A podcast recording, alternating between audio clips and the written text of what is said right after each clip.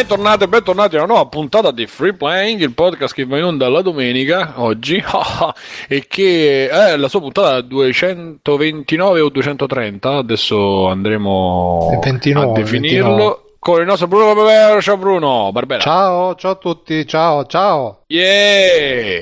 Mirko per Federici, grande perfumettista. Ciao ragazzi, ciao a tutti. Yeah! E poi abbiamo un missing in action. Da... Io sono Simone Cognome. E poi abbiamo un missing in action uh, Mir. Eh... Io ci sono ancora. Non riesco a ricordarmi come si chiama. Davide. Oh, oh. Che, esatto. che, che non, non, si è capito perché aveva detto 10 minuti, eh, un'ora. Che è in laboratorio. Poi, in laboratorio, eh, cioè, laboratorio dei torture uno lo scrive anche. Del dottor Mi raccomando, mezzanotte va chiuso e va bene. Eh, ok. E dopodiché eh, dicevamo che Free Playing che è la puntata del podcast eh, più amato de- del mondo sicuramente dagli italiani che esatto che è rimasto un po' sca- sfar- sguarnito di gente ma tanto qualcuno arriverà state tranquillo arriverà ehm, e, e, che va, dove, trovate, dove, trovate, tutte le nostre cosette, le cose belle che facciamo. Intanto potete venirci a trovare su Facebook col gruppo di Free Flying, come per esempio su Telegram adesso entrando eh, non avete più bisogno del fatto che io vi autorizzi, ma basta andare su www.freeplying.it, cliccate sul link eh, Telegram e entrate e ci siete, ci siete dentro e quindi io non farò il controllo che facevo prima, non so niente di voi, ma vedremo poi però dovremmo, dovremmo, chiudere dai paesi canaglia l'entrata. Sì, stiamo facendo, abbiamo fatto una lista di 5 paesi. Adesso vediamo se riusciremo ad arrivare Però a Però l'avevano già fatta gli altri prima di noi. Quindi non... Sì, ma noi l'abbiamo fatta diversa. Perché noi abbiamo, abbiamo la, la, Romania, la Francia, senza motivo. E... Papigno, che scusi, le rumene le voglio. Che dici? Io le rumene le voglio dentro, scusa. Nel Noi canale... facciamo tipo Ali G, eh beh, ricordate sì. su Ali G che lui quando aveva chiuso le frontiere dell'Inghilterra che faceva una selezione faceva entrare solo le fighe le robe sì, io eh, mi così. ricordo solo che come protesta lui si, si era segato davanti lì che si era manettato no si era segato lui c'era chi era il cieco che arriva e lo sega non mi ricordo una cosa una scena abbastanza raccapricciante a me quello Forse Aligi mi ha fatto sorridere un po', ma il resto di quello che ha fatto è secondo me è merda. Cioè, Borat è una cosa. Ma Aligi è sempre quello che ha fatto pure Bruno. Sì, e... Sasha Baron Bruno Cohen. bellissimo. Eh. Eh, grazie. A me ser- sembra veramente mondezza, però no, io non capisco, capisco niente. Bene. E quindi venite su www.freeplaying.it e vi venite a, a, segnare a tutte le nostre iniziative. Poi se ci volete dare anche una mano, che dite sai che c'è, facciamo questa cosa di eh, aiutarli a questi ragazzi che stanno qui tutte le settimane. Io oggi ho rinunciato a una cena, Bruno ha rinunciato a, a ritirare il Nobel. A un pranzo, cioè noi facciamo delle rinunce e quindi se ci volete aiutare, Mirko non ha rinunciato a niente perché no, una, me- una merenda, dai, una merenda. una merenda con i tuoi amici, compagni di... no, con i miei compagni di merenda. noi signori giudici non si faceva merenda. E, ecco, iniziamo male, ma to- Torsolo e Katanga, ricordiamo.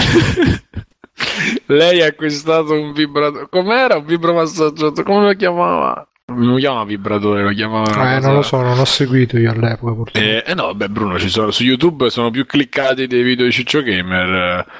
Eh, il video del Vanni che fa Vivi Dusce, vivi il lavoro e la libertà, ritorneremo. E tu fai, signor Vanni, no, lo portano via. Sono scene veramente bellissime, quelle delle merende. Ci stanno cose veramente epiche.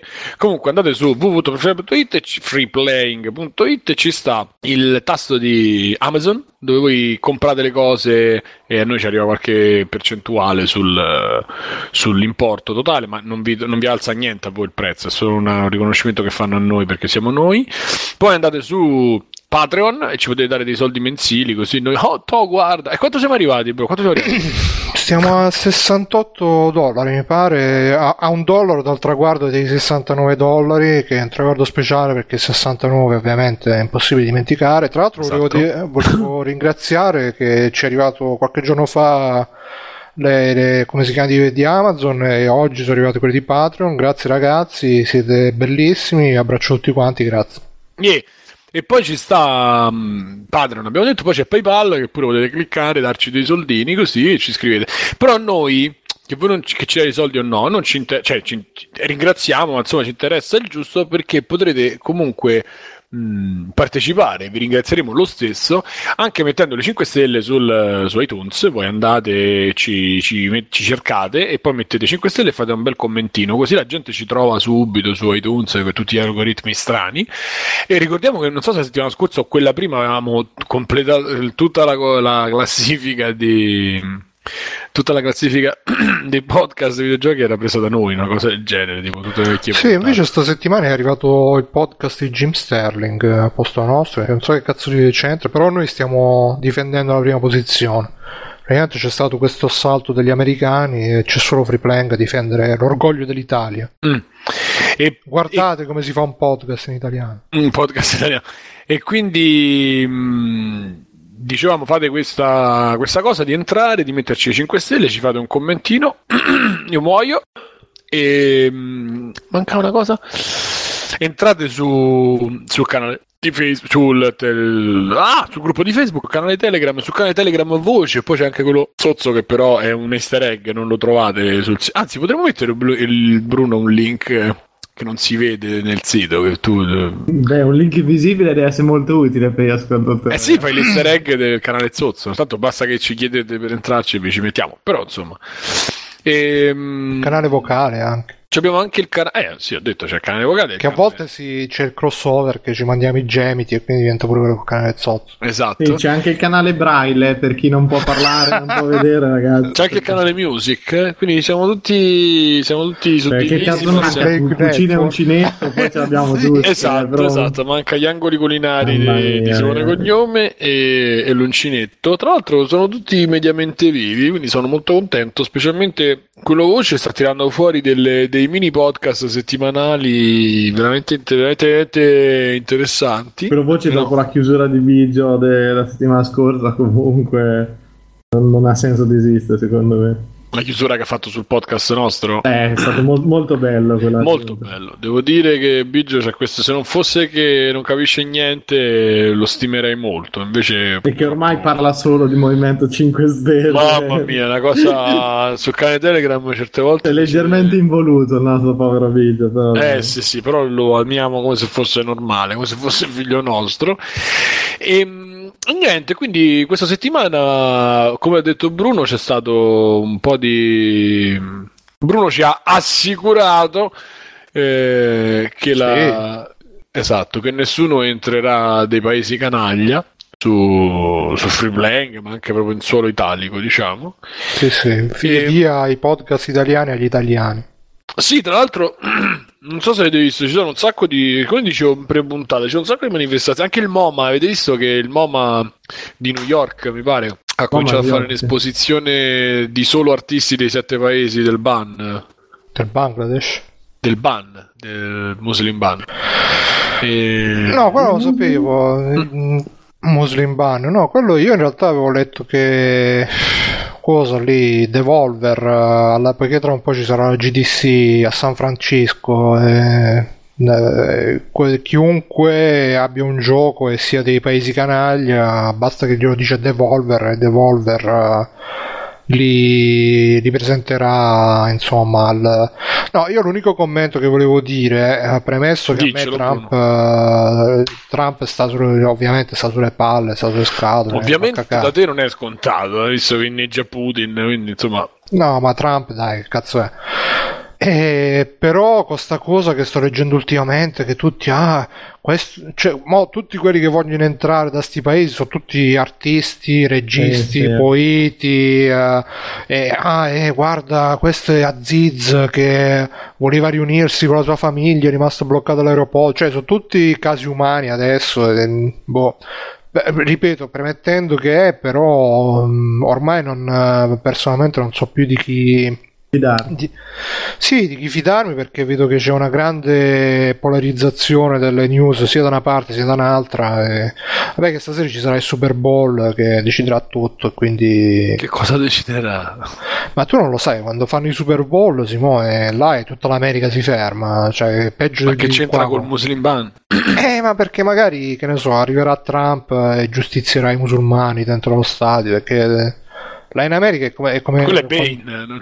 no, eh, a parte che dice che ha copiato i discorsi di Bane. Sì, sì, eh, l'hanno detto la settimana scorsa. E poi, no, ma cioè, quando fanno il Super Bowl gli americani, cioè, prima della, della cerimonia iniziale, tipo, fanno volare gli F-16 sopra gli stati. Secondo me, mo che eh, anche sarà... da noi esistono frecce tricolori. Eh. Beh, vuoi mettere frecce tricolore? Eh, beh, certo, molto meglio un caccia armato con dei missili, secondo me, piuttosto che un aeroplanino che fa i giri, però.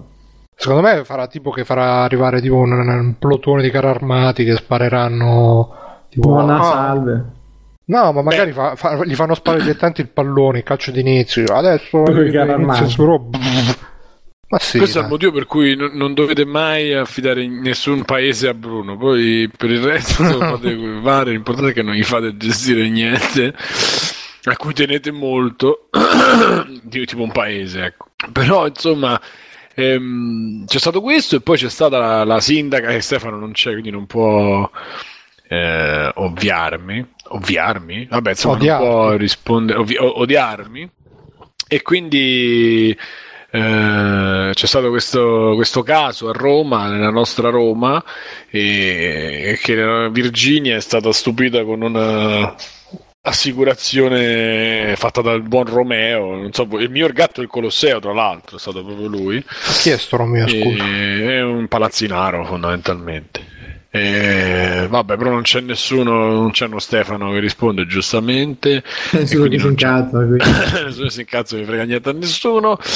E sì, poi anche Google, anche adesso tutta la Silicon Valley si è, si è schierata, ovviamente non lo dice si è schierata perché la manodopera costa poco e cose del genere.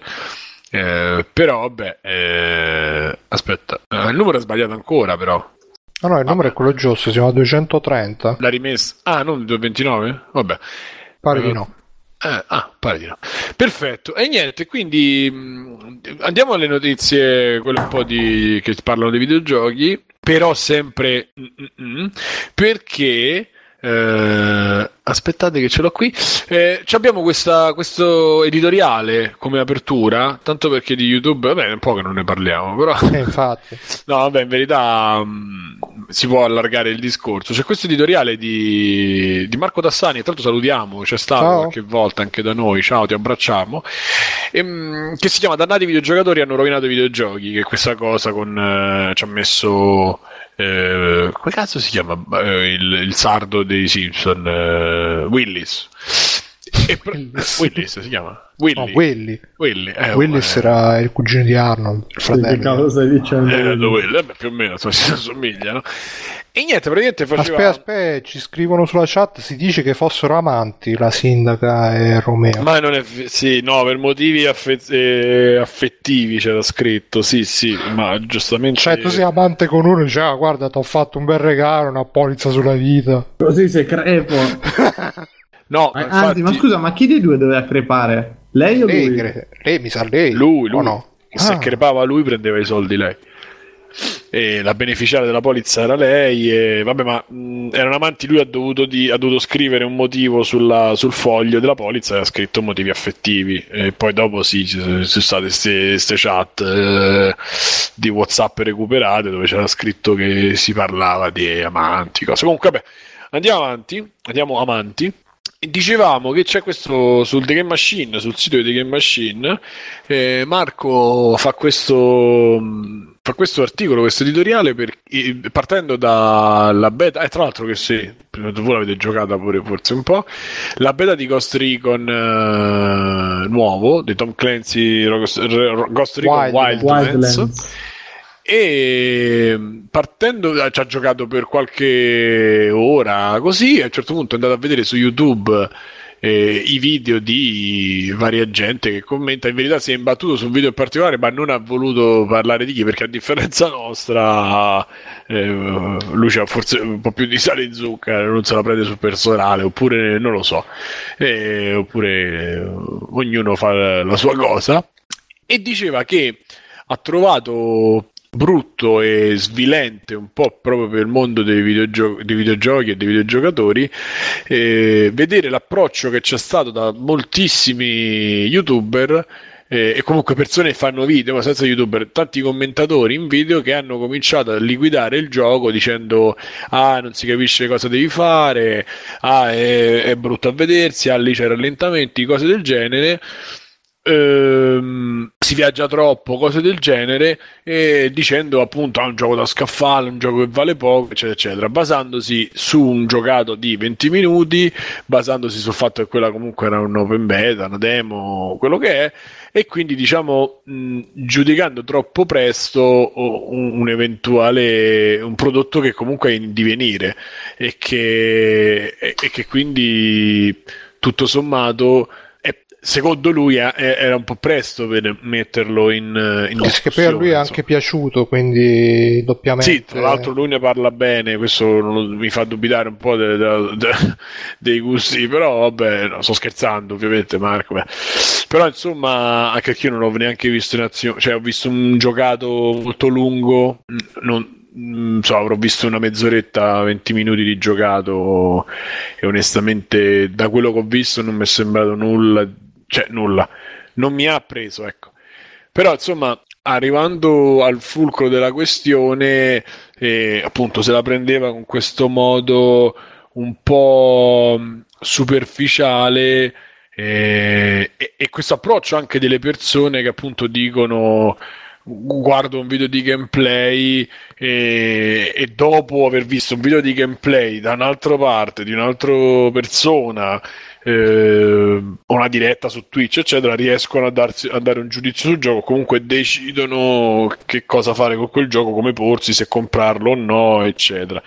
E quindi... E in più, cioè, alla fine lui la vede una cosa, una cosa verso se stessi, insomma, lo vede un po' un, una cosa svilente per il medium. Ricordiamo questa parola me l'ha insegnata un grandissimo youtuber italiano. Ehm, questa è una cosa che capisce solo grande, poca gente, esatto. E, grande, vabbè.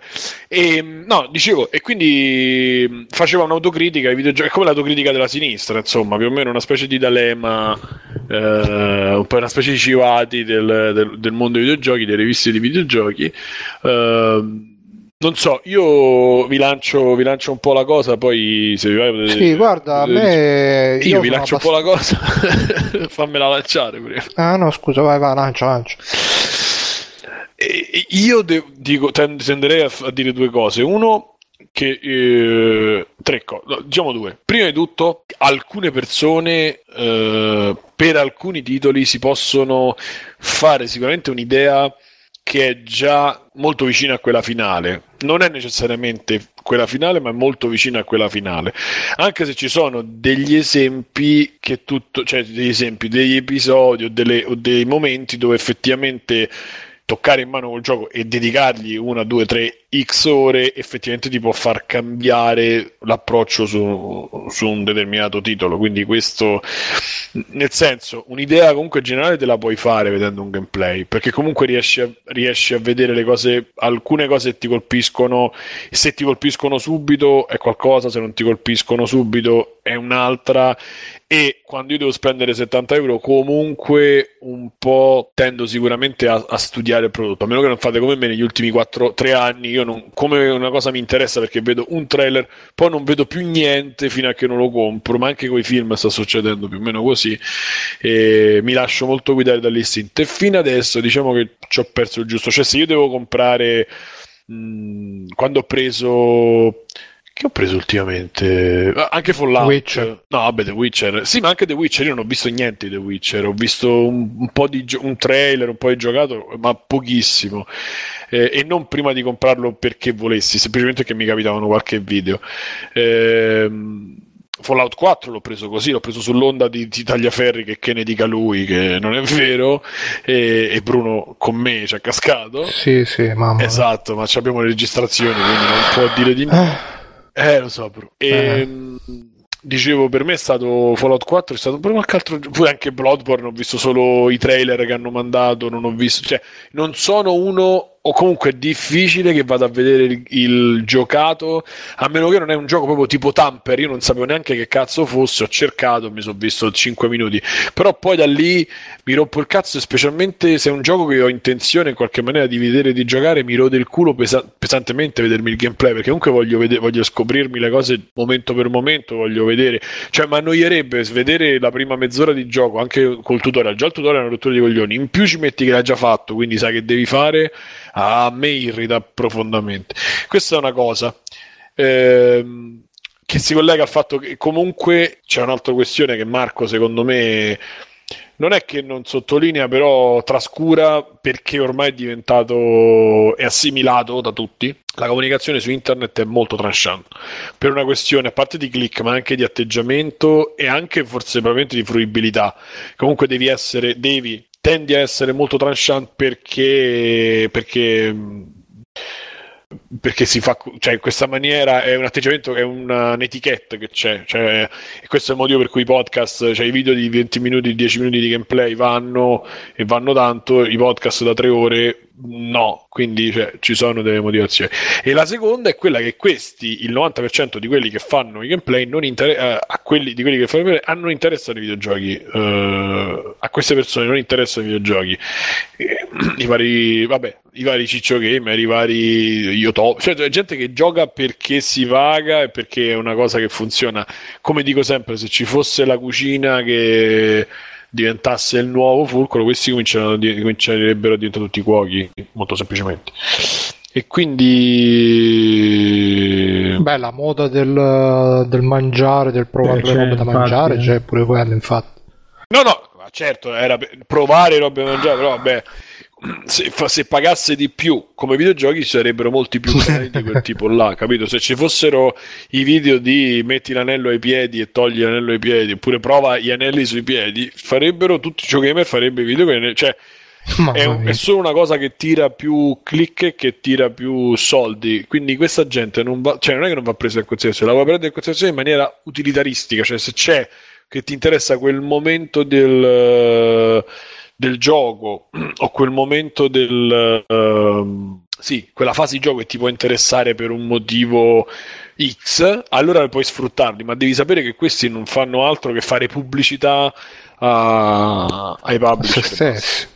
Stessi. Ma se stessi insomma... tutte le publisher, perché comunque se vedi un gioco, eccetera. Ma non lo so, io sono d'accordo, non so se è finito, tra l'altro, è finito. Sì, sì, sì, sì. Eh, io sono d'accordo con te che non ha senso lamentarsi sempre di queste persone, perché alla fine sono persone che prendono il gioco, ci fanno la la loro, la loro routine di, uh, di fare o i, i, super stupidi di ogni cosa oppure di trovare tutti i bug, tutti i difetti oppure di fare i simpatici tra mille virgolette e quindi non, non ha senso dire ah non fanno critica perché su loro sono i primi che, che ammettono di non fare critica. Quello che a me però in effetti a pensarci bene mi dà fastidio è che in casi come questo in casi come questo non lo so perché io Ghost Recon Wildlands eh, ho scaricato la beta però non mi parte neanche mi dice installa DirectX, poi dopo una volta che installa DirectX, ciao e si chiude da eh, solo. Ma se hai Windows a 32 bit, Bruno, anche te. Ma che a 128 bit Windows, ma non, non ne vuole sapere di partire, però per For Honor uh, si è verificata sta cosa che io ci ho giocato, micidiale, bellissimo, però poi tutti gli youtuber che fanno i video non perché gli piace il gioco, ma perché devono fare il video sul gioco del momento, che così gli arrivano i click e tutti che ci hanno giocato, tutti che starà cazzo, ah, perché quando ti prendono in gruppo non puoi fare un cazzo, che schifo di gioco, poi è ripetitivo, eh, e tutti a dire sta minchiata. Quando Vabbè, non è... Questo pregiudica secondo te le vendite poi? Ma eh, per esempio c'era Vince, io me lo so preordinato proprio per, per ripic di, di sta gente, me lo so preordinato. Invece Andmind uh, dice: eh, No, ma Bruno, ma ho dei dubbi. Ma tra l'altro mi ha mandato pure i video di Yotobi Yotobi che gioca a For Honor, che ovviamente ha preso mazzate tutte le parti. Diceva no, perché io questo gioco non lo capisco, è monotono, come si fa? Cioè, alla fine comunque sono degli influencer, se no i, i publisher non glieli manderebbero neanche giù perché probabilmente a Yotobi, come a tutti gli altri youtuber che hanno una certa... a parte che Yotobi quando fa diciamo il serio tra virgolette si può pure vedere però quando fa ste robe però secondo me questi sono influencer di opinioni non di vendite ma no, dici? No, secondo me sì. L'opinione, riescono l'opinione fa, fa, anche un po' di vendita volendo. Eh. Ah, un minimo, però ragazzi, cioè, rimaniamo qua. Io boh, vedo che in tanti campi dove si cerca di dare molto credito a questi personaggi qui perché hanno molto seguito, poi non consiste mai nel, in un ricambio di vendite.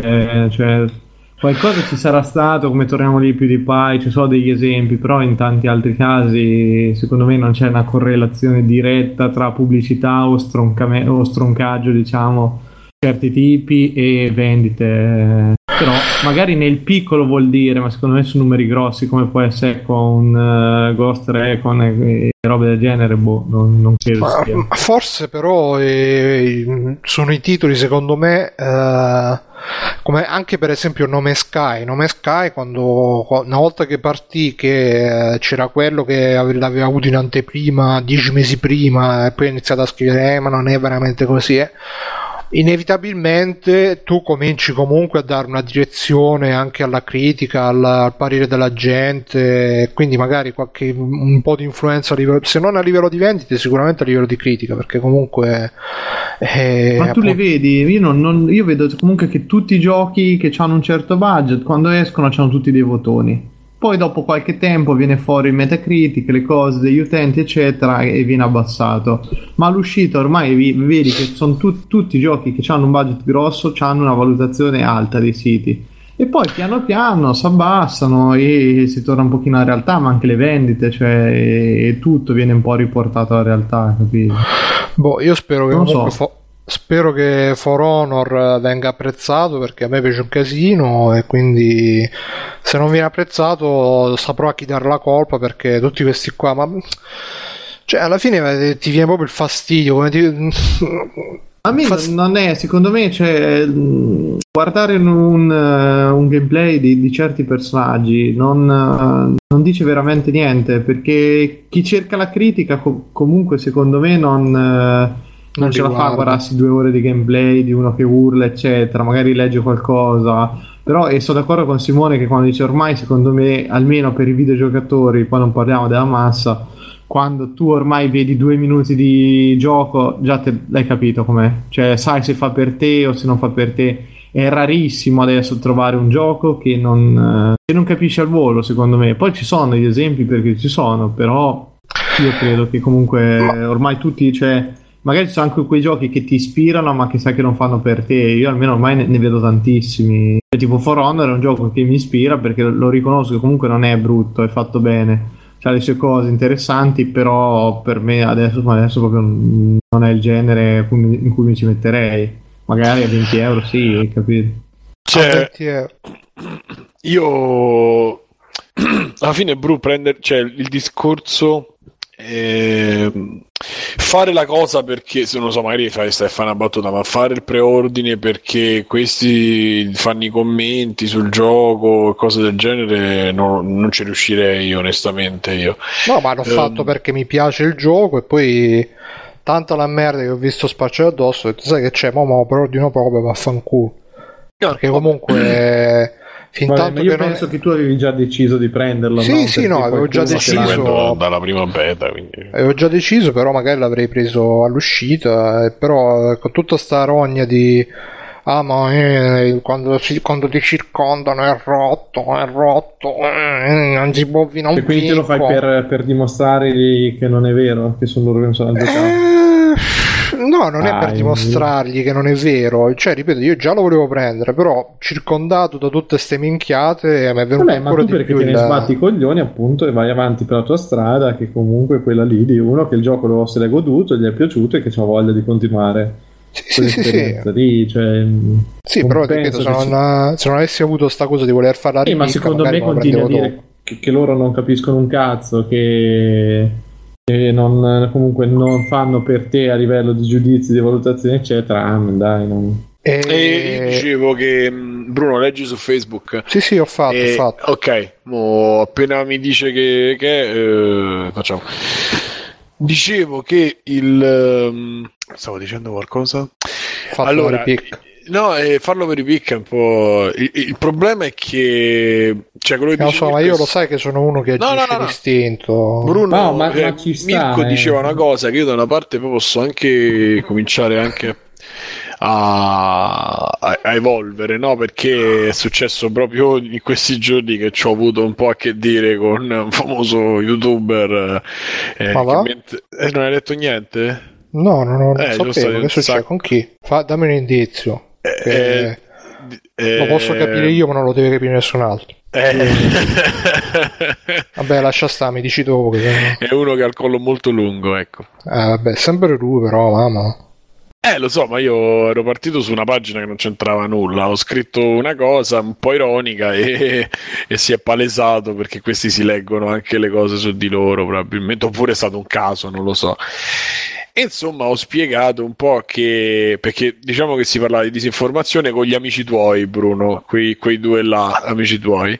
Si, parlava, si era partito con quelli, e poi mh, io mi sono mi sono messo di traverso giustamente e dicevo eh vabbè voi ve la prendete con lui però c'è gente che fa molto peggio come quell'altro eccetera, eccetera. E nelle risposte qualcuno mi faceva notare: Ma quella non è disinformazione. Che c'entra la disinformazione con quello che fa, con quello che fa Sabaco? E io ho detto: Ah, ecco chi ma... era. Cos'è? Eh, collo lungo. Yeah. Ah, ok, scusa. E, ehm, e, io ho spiegato che secondo me tra quei due Seltzer e Sabaku forse Sabaku è un po' più eh, anche volendo più pericoloso perché insomma alla fine però senza tornare su YouTube eccetera eh, sto dicendo io ne, vi spiego per poi aggiungere.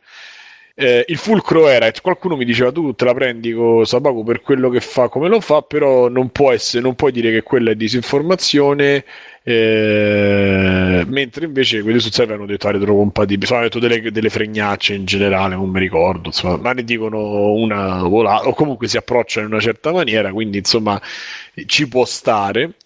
E, ehm, io ho spiegato che secondo me è la stessa, più o meno la stessa identica cosa perché li, comunque l'informazione eh, fa opinione. E anche l'opinione o comunque la divulgazione, il commento che può fare uno Sabaku è comunque fa opinione, ma la, anche la news data in una certa maniera fa opinione, è proprio que- per quello che andrebbero curate molto di più chi fa le news, ma non dei videogiochi, ma in generale chi fa le notizie, i telegiornali. Perché Bravo, poi ti dire una cosa, poi ricordo per quello perché la Rai e il, il, il, governo sta pesantemente dentro la Rai e dentro i CDA dei, dei o comunque le, i, le, redazioni dei telegiornali perché i telegiornali fanno notizia la notizia fa opinione quindi nel confezionare un articolo un servizio il famoso panino no de merda lo chiamano il panino cioè, quando fanno per esempio quando vedete che c'è un che ne so eh, una legge una proposta di legge che viene, arriva al Parlamento e poi fanno, parlano vanno a parlare con i vari rappresentanti del, del, partito oppure gli interessati, no? Vanno, che ne so, da Salvini. Di solito l'ultimo che mettono nel video è quello che segue che detiene un po' la linea che seguirà, che c'ha il TG, perché quell'ultimo hanno studiato che è quello che rimane più impresso ed è quello che per dire, no? Quindi ci sono anche delle tecniche per cui, le, le, siccome si sa bene che la notizia fa anche opinione, specialmente se la dai in una certa maniera, e, ehm, anche dare una notizia sbagliata fa opinione, ma nello stesso tempo anche la divulgazione sbagliata fa opinione e non solo fa opinione e, e ti dà delle, opinioni, delle, delle, notizie, ti dice delle cose sbagliate, fa divulgazione sbagliata o quantomeno scontata.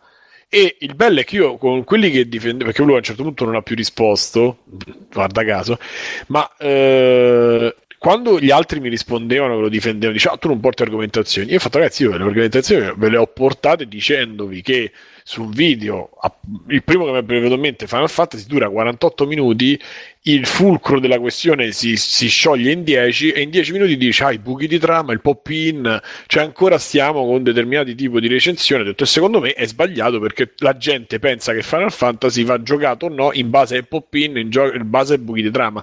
I buchi di trama già possono essere più, interessa- più interessanti, ma ho detto, cioè, quando uno cerca di vedere un videogioco, io lo cerco di fare in play, non ci riuscirò mai, non ci riesco mai, o comunque eh, è tosta, e uno cerca di vedere quello che ti ha dato, e, cioè mi riesce di più, per esempio, sui giochi alla Cage, eccetera, perché comunque è più facile, tra virgolette, no? Eh, però io vedo proprio fisicamente che se vi devo parlare, ieri parlavo di uno degli extra credit che ho stasera, che è Your Name, e ho visto anche 5 centimetri al secondo, riuscivo a fare delle analisi sul, sull'opera in generale, anche con Arrival mi è successo, eh, che non sono le stesse che, che faccio i videogiochi. Cioè io sono o comunque quando gioco un videogioco spesso mi approccio, è difficile che riesco ad avere un approccio differente dai soliti 5-6 cose, però ci provo in qualche maniera, cioè cerco di, di ricordarmi una frase, una cosa che mi ha colpito al di là, pure se gioca a Windows il, o giochi al gioco Esatto, cerco di fare, di avere un approccio che sia diverso, perché secondo me, tramite, secondo me, io sono d'accordo anche con Davide, cioè il gameplay, ma anche la scelta di, di mettere un tasto in una maniera, cioè quella è comunque una roba che ti comunica a te, e quindi l'approccio migliore sarebbe, io poi l'ho detto, ho detto, basta vedere un video di Matteo Matosis, o di no Super Bunny o poi quell'altro che non mi ricordo mai eh, Errant Signal. Errant Signal cioè quella è, e guardi le analisi di Dark Souls loro che durano 10 minuti ah fatti video No, no, di Errant Signal.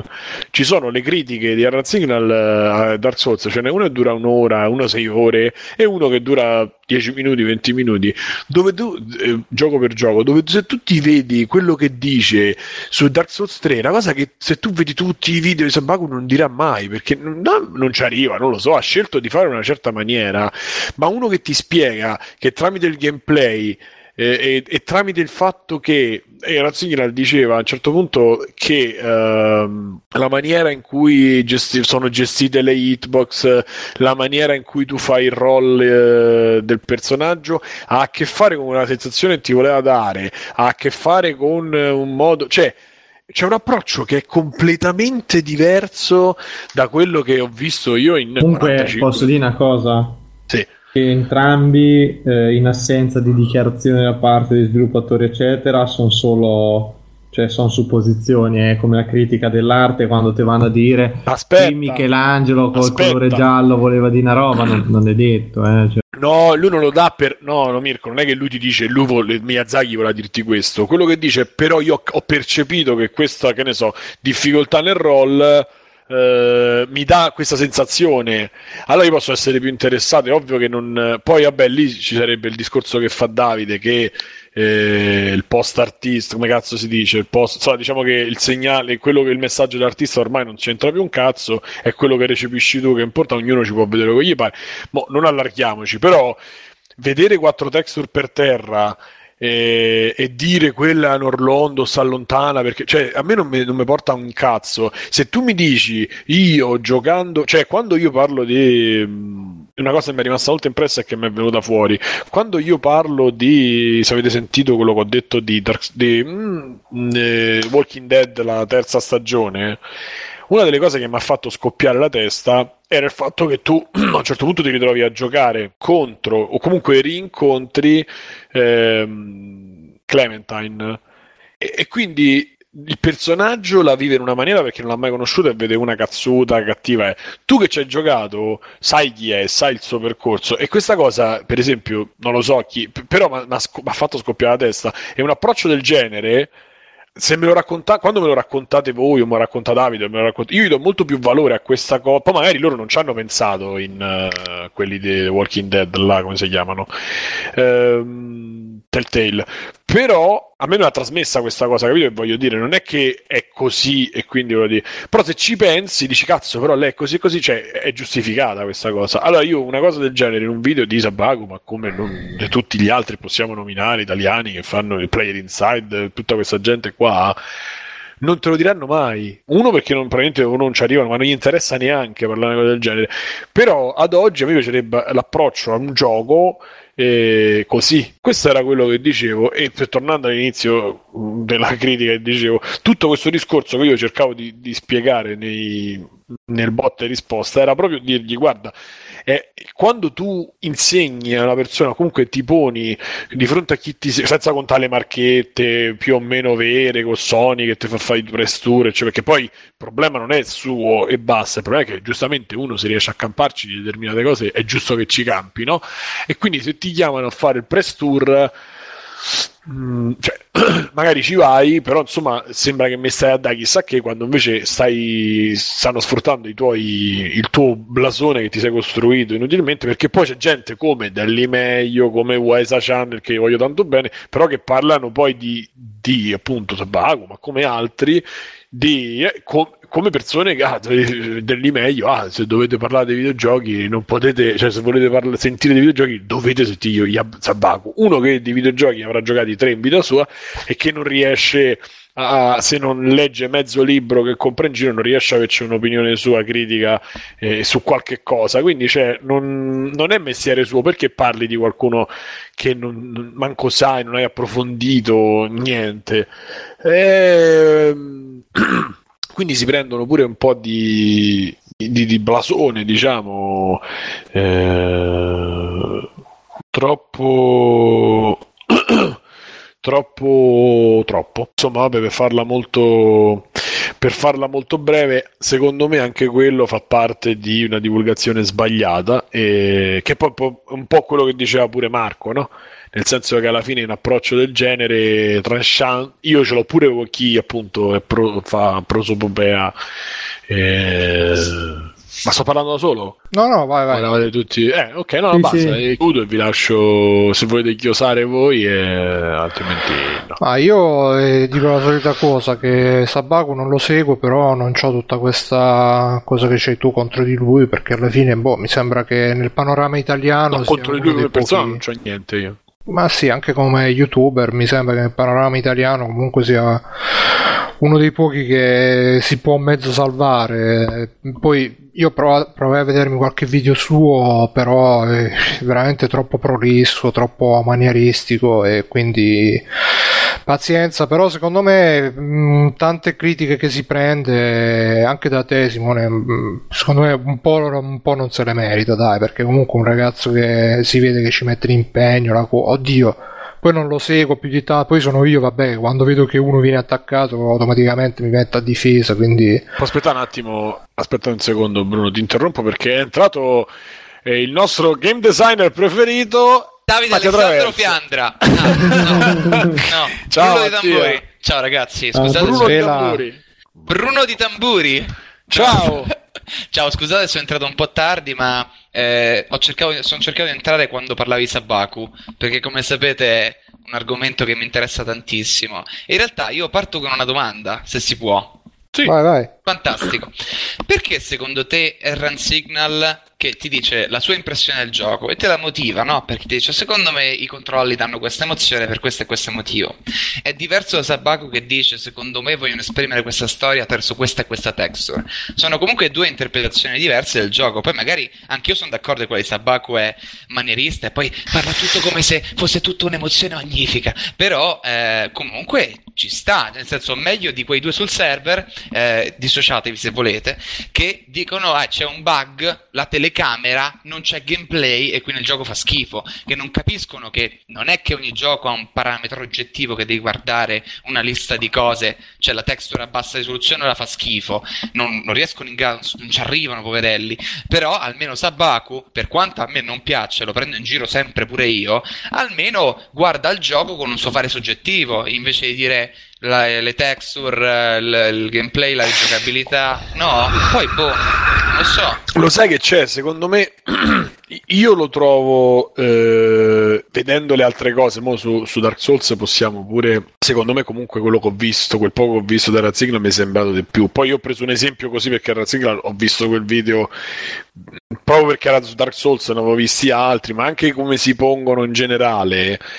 Ehm, che tu mi spieghi, per esempio su Final Fantasy, che tu dici no perché non ci, ci sono stati Final Fantasy che hanno parlato di cose reali, cose fi- e nel video fai vedere che ci sta nell'otto uno che vola e, e nel 7 uno che cammina, perché questo è quello che c'è nel video di 48 minuti su Final Fantasy, mi, io mi metto veramente mi metto le mani nei capelli che non ho più e dico ma che cazzo sto guardando? Cioè tu Questo stai definendo Final Fantasy, sì, la bellezza e poi i buchi di trama ci stanno, ne, di- ne parlano tanti i buchi di trama e i fenomeni di pop-in perché è una produzione che è durata troppo, 10 anni, cioè tutta questa spiega, invece di questo, dimmi che magari c'è un, c'è un sistema in Giappone che magari che sappiamo ha arrancato Square Enix in quel momento magari c'era cioè spiega nel, nel- nell'attuale che cazzo significa un gioco che arriva in ritardo spiega Fumito Ueda con co della Guardian spiega la dicotomia tra le console che vanno bene e i giochi che non riescono ad andare cioè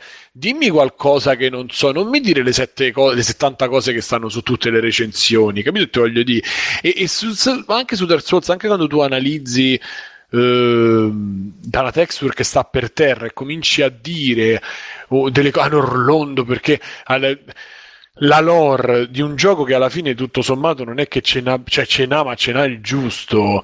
Ehm, mi sembra mh, svilire anche il tuo lavoro cioè parlami di qualcosa eh, di più che dire. Ho visto il trailer quello è sicuramente un personaggio che si è evoluto non lo so eh, lo trovo mh, banalizzato cioè eh, lo trovo comunque approcciarsi in maniera non di banale, però in maniera sbagliata a un'eventuale critica. Cioè, quella potrebbe essere veramente una critica. Cioè, se lui si impegnasse un po' di più a vedere al di là di quelle quattro cose che vede, potrebbe veramente potrebbe dare di più e invece noi diciamo che quello è il migliore perché, anche perché poi togli i, i video che sono presi da Valhalla vabbè togli questo che praticamente è, è portare Valhalla come cazzo si chiama su Vadi in. Italia Vadividia su Valhalla. Valhalla.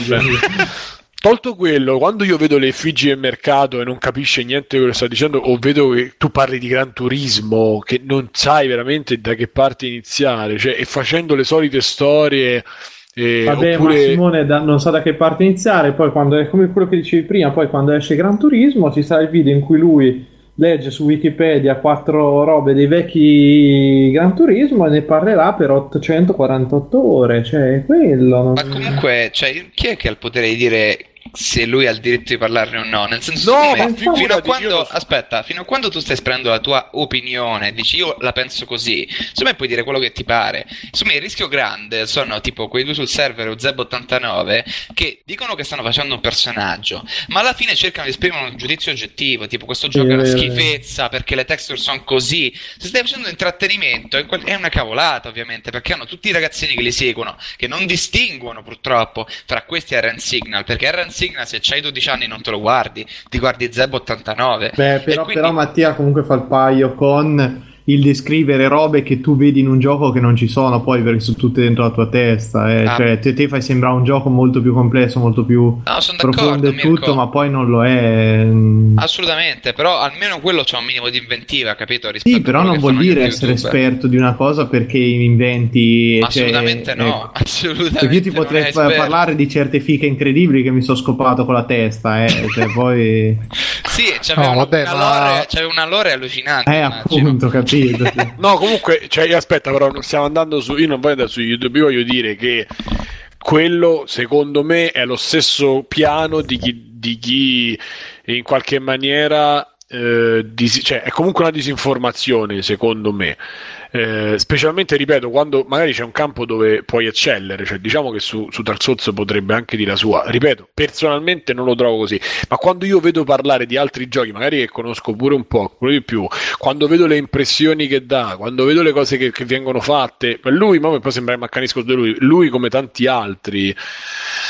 Cioè anche tutte le giustificazioni che hanno dato i due sul server su, su Nome Sky com- passano comunque dalla parte del torto perché è proprio un, un modo di fare che non, non, può esistere secondo me non, non può andare ma del torto nel momento in cui mezzo mondo gli ha dato ragione su quelle cose ci hanno ancora torto secondo te? Cioè, non... secondo me nel momento in cui esprimi qualcosa e dici chiaramente che è una tua opinione invece che un parere oggettivo va bene tutto quello che dici perché ragazzi cioè... però è un secondo. Qua bisogna distinguere un secondo tra Sabaku che fa una roba che comunque sì, si reggerà, sarà all'acqua di rose, si reggerà, comunque cerca di fare un po' di critica, tra virgolette, e bisogna distinguere invece con uh, quei due sul server che si mettono lì e per fare i video, e lo dissero anche, fecero un video serio, tra virgolette, un, un vlog dove spiegarono noi per fare il video che a voi piace andiamo a trovare la, il bug, il difetto divertente, perché a nessuno piace sentire che il gioco è bello, invece alla gente piace sentire che il gioco fa schifo, che c'è il bug divertente, eccetera, eccetera. Quindi, uh, secondo me, andare a mischiare Sabaku e quei due sul server, boh, da questo punto di vista, non è che hanno molto in comune, perché uno, come tanti youtuber del resto, hanno sto personaggio che deve fare, deve trovare sempre i giochi che fanno schifo e quindi deve sempre dire ah sto gioco fa schifo perché quando dici che una roba fa schifo eh, ti viene subito il pubblico. Sabaku, eh, Sabaku secondo me guarda eh, la, ha trovato questo lavoro, fa questo lavoro e come tutti i lavori, una volta che esci dall'ambito amatoriale ed entri nell'ambito professionale, un po' devi anche scendere a compromessi nel senso di eh, che devi tirare un tot video al, al, mese fuori, non puoi curarteli tutti come facevi prima, devi parlare anche di robe che magari non sai perché c'è l'accordo tra il publisher, il manager, eccetera, eccetera. Per cui eh, non, eh, sicuramente sono cose su cui lui ha un potere decisionale neanche al 100%, diciamo, perché comunque sia nel momento in cui ti pagano se fai sto video e se non lo fai non ti pagano, e quello è il tuo lavoro e non puoi metterti a fare, oddio, potresti anche metterti a fare la questione di principio, però poi rimani senza, senza soldi per mangiare, per dormire. Ma lui è convinto di essere comunque, una, mi diceva, mi ha risposto, io sono una nicchia ancora lo stesso, comunque... Ma sicuramente rispetto e... a Ciccio Gamer e a quei due sul server, ma sia ancora Ciccio Gamer è un'altra cosa ancora, ma c'è un discorso che ci si fa, ci si specula sopra e secondo me lui, ah, per come è diventata adesso la cosa, poi si parla solo di lui, comunque per come è diventata adesso la cosa, comunque in qualche maniera ci, ci specula sì, sopra. Poi la mia cosa per... sicuramente, però non, ho di... personalmente... Sì, ma non c'è da difendere, Brucio, di, cioè c'è da dire una cosa, perché se poi ricominciamo che ecco tu ripeti questa cosa io poi ti rispondo, cioè... Vabbè, non mi rispondo, che... sto solamente dicendo quello che penso io dopo no, quello no, che hai detto tu. Finisci, io stavo finendo di dire che vabbè, finisci. No, è quello che volevo dire era solo questo, che essendo un lavoro eh, ha comunque i suoi compromessi, ha comunque le sue criticità e, e quindi non, uh, non puoi neanche mai sapere. Poi, come tutte le cose, noi stiamo qua, facciamo sta roba così per, uh, per hobby e per, per divertimento, quindi siamo, abbiamo anche più libertà. Lui che invece probabilmente ci campa e ci vive, ma lui come anche quei due sul server come anche gli Otobi, sono tutte persone che alla fine ci campano di ste robe e quindi ehm, arrivano anche a fare dei tra virgolette dei compromessi rispetto a quello che potrebbero fare perché pure io lo dissi qualche puntata fa che quel, il tizio là Sinergo nel suo canale personale è anche ascoltabile non fa il, il super personaggione. Poi quando fa quei due sul server il, il format è quello dei due super incazzati che ti trovano i difetti in ogni gioco e quindi fa quel format lì poi al di là di questo, ehm, quello che dicevi tu sul fatto della RAI, delle news, mi ha ricordato che alla fine queste cose che fanno sti, sti youtuber eh, sono come le fake news. Alcuni youtuber, Sabaku mm-hmm. non lo mm. vedrei come fake news, però No. In effetti, uh, quei due sul server, o anche magari Zeb89 in certe cose, o anche altri, che poi non, non, è che io li segua tanto, questi youtuber italiani, onestamente, però così come la, il meccanismo delle fake news si basa sul fatto che tu vai a dire alla gente le robe, tra virgolette, su cui indignarsi, che sai che fanno presa, anche queste persone giocano sul fatto che eh, vanno a dire sui giochi, nelle loro, tra virgolette, recensioni, quelle cose che sanno che fanno presa e che poi la gente magari ci si incazza sui forum, gli porta le view, gli porta i click, eh, come adesso stiamo facendo anche noi parlandone, gli, gli porteremo sicuramente ulteriore visibilità, ulteriore il nome comunque rimarrà nel, nel, nell'immaginario di chi ci ascolta e quindi magari la prossima volta che vedranno un video pure loro lo condivideranno anche solo per dire ah ma avete visto sti stronzi che cosa dicono e che cosa non dicono e così si, si, mm. quello alla fine è il loro lavoro di fare fake, uh, le fake recensioni dove dicono che dove vanno sempre a trovare il difettino, la, il baghettino divertente, dicono hai visto qua, hai visto là mm. e tutto qui. Mm. No, io personalmente non sono, non sono della stessa linea. Ognuno, partiamo dal presupposto che quello che ha detto Matteo, Mattia, ovviamente è la base, nel senso che io non è che dico ah non deve parlare, cioè magari tra di noi posso dire posso fare commento, ma è ovvio che eh, ognuno deve essere libero di fare quello che vuole e come vuole senza dover eh, andare poi a dire a fare commenti. Il discorso che ehm, il discorso che faccio io è che um, Ray mi piacerebbe tanto anche in Italia qualcuno che tira un po' su il punto di vista e, e che ovviamente non che sia tutto ma, ma che bisogno. faccia a me piacerebbe, mi eh, piacerebbe come mi piace sentire nei vari podcast, nelle varie cose, lo, l'opinione perché, perché, un po' mi, riscon- mi, mi, mi, rispecchio e perché un po' sono argomenti che mi interessano. Cioè, lo stesso Davide che fa quello che è, che è come è, fa come fa, quando gli prende bene, io lo ascolto con molto interesse sui videogiochi e su altre cose e quindi gli perdono, tra virgolette, anche determinati magari altri atteggiamenti, ma Davide come ce ne stanno tanti altri che Mattia, però mm, cioè, ci sono persone che magari ti riescono però, a dare una cosa in più. Però, hai detto però. No, no, no, no, dicevo Mattia, no, però non c'ha, volevo dire, non, non, non, non è come, eh, come, diciamo, queste 300 puntate di cui Davide è un po' più irruento, ecco, tu sei un po' meno irruento, diciamo.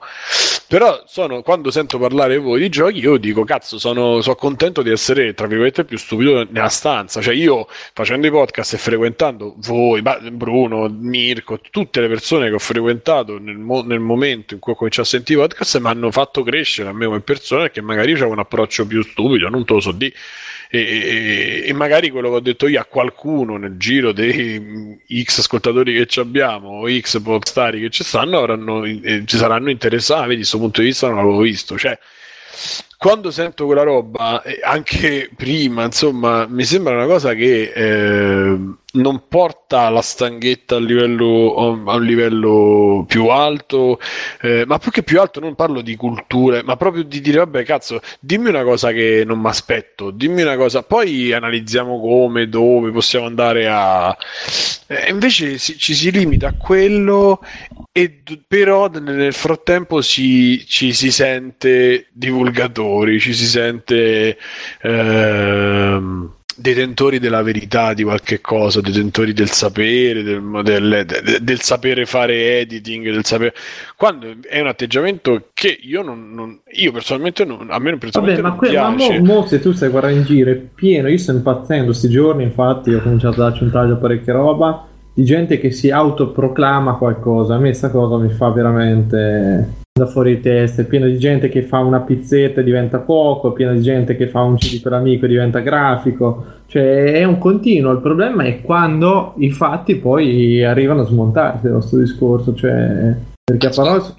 Eh, no, no, dicevo perché a parole, capito. Il problema è che attualmente siamo arrivati al punto in cui la gente che si autodefinisce un qualcosa ci si convince al punto tale che convince anche gli altri. A me sta cosa fa molto Ho molto paura da certo eh, eh, siamo nell'epoca in cui tutti devono essere, diciamo, promoter di se stessi e quindi ormai... Ma a, a partire già dal fa- dallo stesso fatto dei so- anche nel profilo personale dei social, tu te lo curi, eh, fai vedere il lato bello di te. Io per esempio non posto niente perché ho vergogna che mi leggono e quindi poi mi devono giudicare, quindi sto stealth su Facebook. Eh, però credo che sia una tendenza. Comunque c'era Mattia che stava dicendo qualcosa e poi ci facciamo parlare degli ospiti. Vai Mattia. Dì. No, no, tranquillo. Ero solo curioso. Se ci fosse un R Signal italiano, secondo voi se lo guarderebbe qualcuno? No. Perché io me lo guarderei sì, e poca poi... gente. Eh, lo Poca so, gente. però se tanto c'è già quello inglese, io credo che semplicemente la gente non lo faccia perché ci sono già altri youtuber che ne parlano.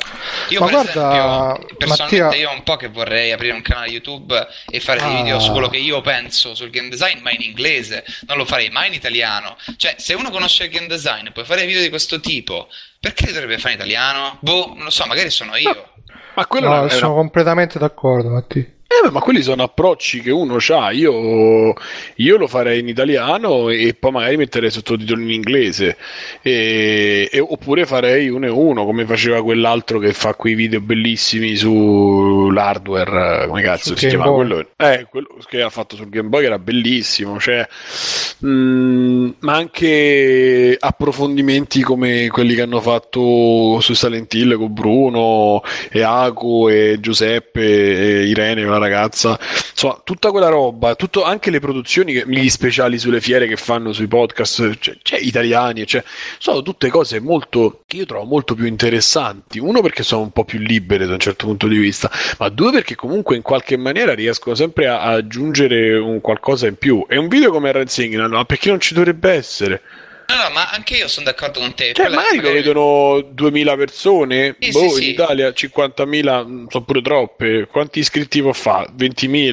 D'accordo, però poi, poi, la chiudo qui perché non, magari non la portiamo troppo a lungo questa storia, però... Ehm, le persone che guardano Zeb, secondo me, sono ragazzini. Tu quando eri ragazzino ti guardavi l'analisi critica dei videogiochi. No, secondo me ci sta che guardano la merda, scusate le, le parolacce, e poi quando crescono una ci baci tua madre con quella bocca? Eh? no, però vabbè, eh, okay. ci può stare, nel senso anch'io guardavo youtuber idioti, forse no, forse no, però vabbè, nel senso, cioè tu a 13 anni ti guardi la critica videoludica, quello che dobbiamo chiederci secondo me è come portare questi ragazzi quando crescono a una, maturiz- una maturazione, perché ora sono due poli, c'è la, lo schifo che sono quei due sul server, e c'è Erran Signal che vabbè in inglese. Non c'è una via di mezzo, non c'è qualcuno che prova a parlarne, ma senza declararsi guru, ma provarlo, provando a farlo con un minimo di coscienza, no? No, ma infatti... D'accordo. Il problema secondo me è questa transizione, non il fatto che esistano quei due sul server, ma, no, ma che ma non no. esistano via di mezzo. Ma per quello ti dico, basterebbe una cosa. Eh, di mezzo è Sabaku, fondamentalmente. Quindi... No, sì. ma anche lo eh, stesso sì. Aku, per esempio, che fa fare dei video che sono. Ma io onestamente. Ma c'è non... un altro passo, Aku, scusa. Eh. Onestamente, no, ma non, non, sto dicendo che è come Sabaku, intendevo dire che fa dei video che sono molto. Io onestamente non l'avevo mai visti. L'altro giorno ce n'ha postato uno su Castelvania, molto interessante, eh, soprattutto perché lui sa tutti i super aneddoti che si mette, parla con i producer, va a casa della gente, si parla, eccetera, eccetera. Quindi se uno è appassionato di retroscena si, ci si butta dentro e si però sono d'accordo sì con Mattia che sono robe che qua in Italia secondo me possono avere una, una audience davvero limitata e quindi eh, sicuramente uno magari lo fa all'inizio perché dai voglio, voglio provare a, a, portare in Italia sta roba però dopo che hai fatto due o tre video ti rompi il cazzo e o passi a farli in inglese oppure a meno no, che quelle sono, non, non ti no, sono la... cose, ci so, sono cose ci sta che lo puoi fare in questa maniera, però ci sta anche che eh, cioè, da una parte se non cominci a farlo eh, o la gente impara l'inglese e va bene, ma puoi pure cominciare a farlo da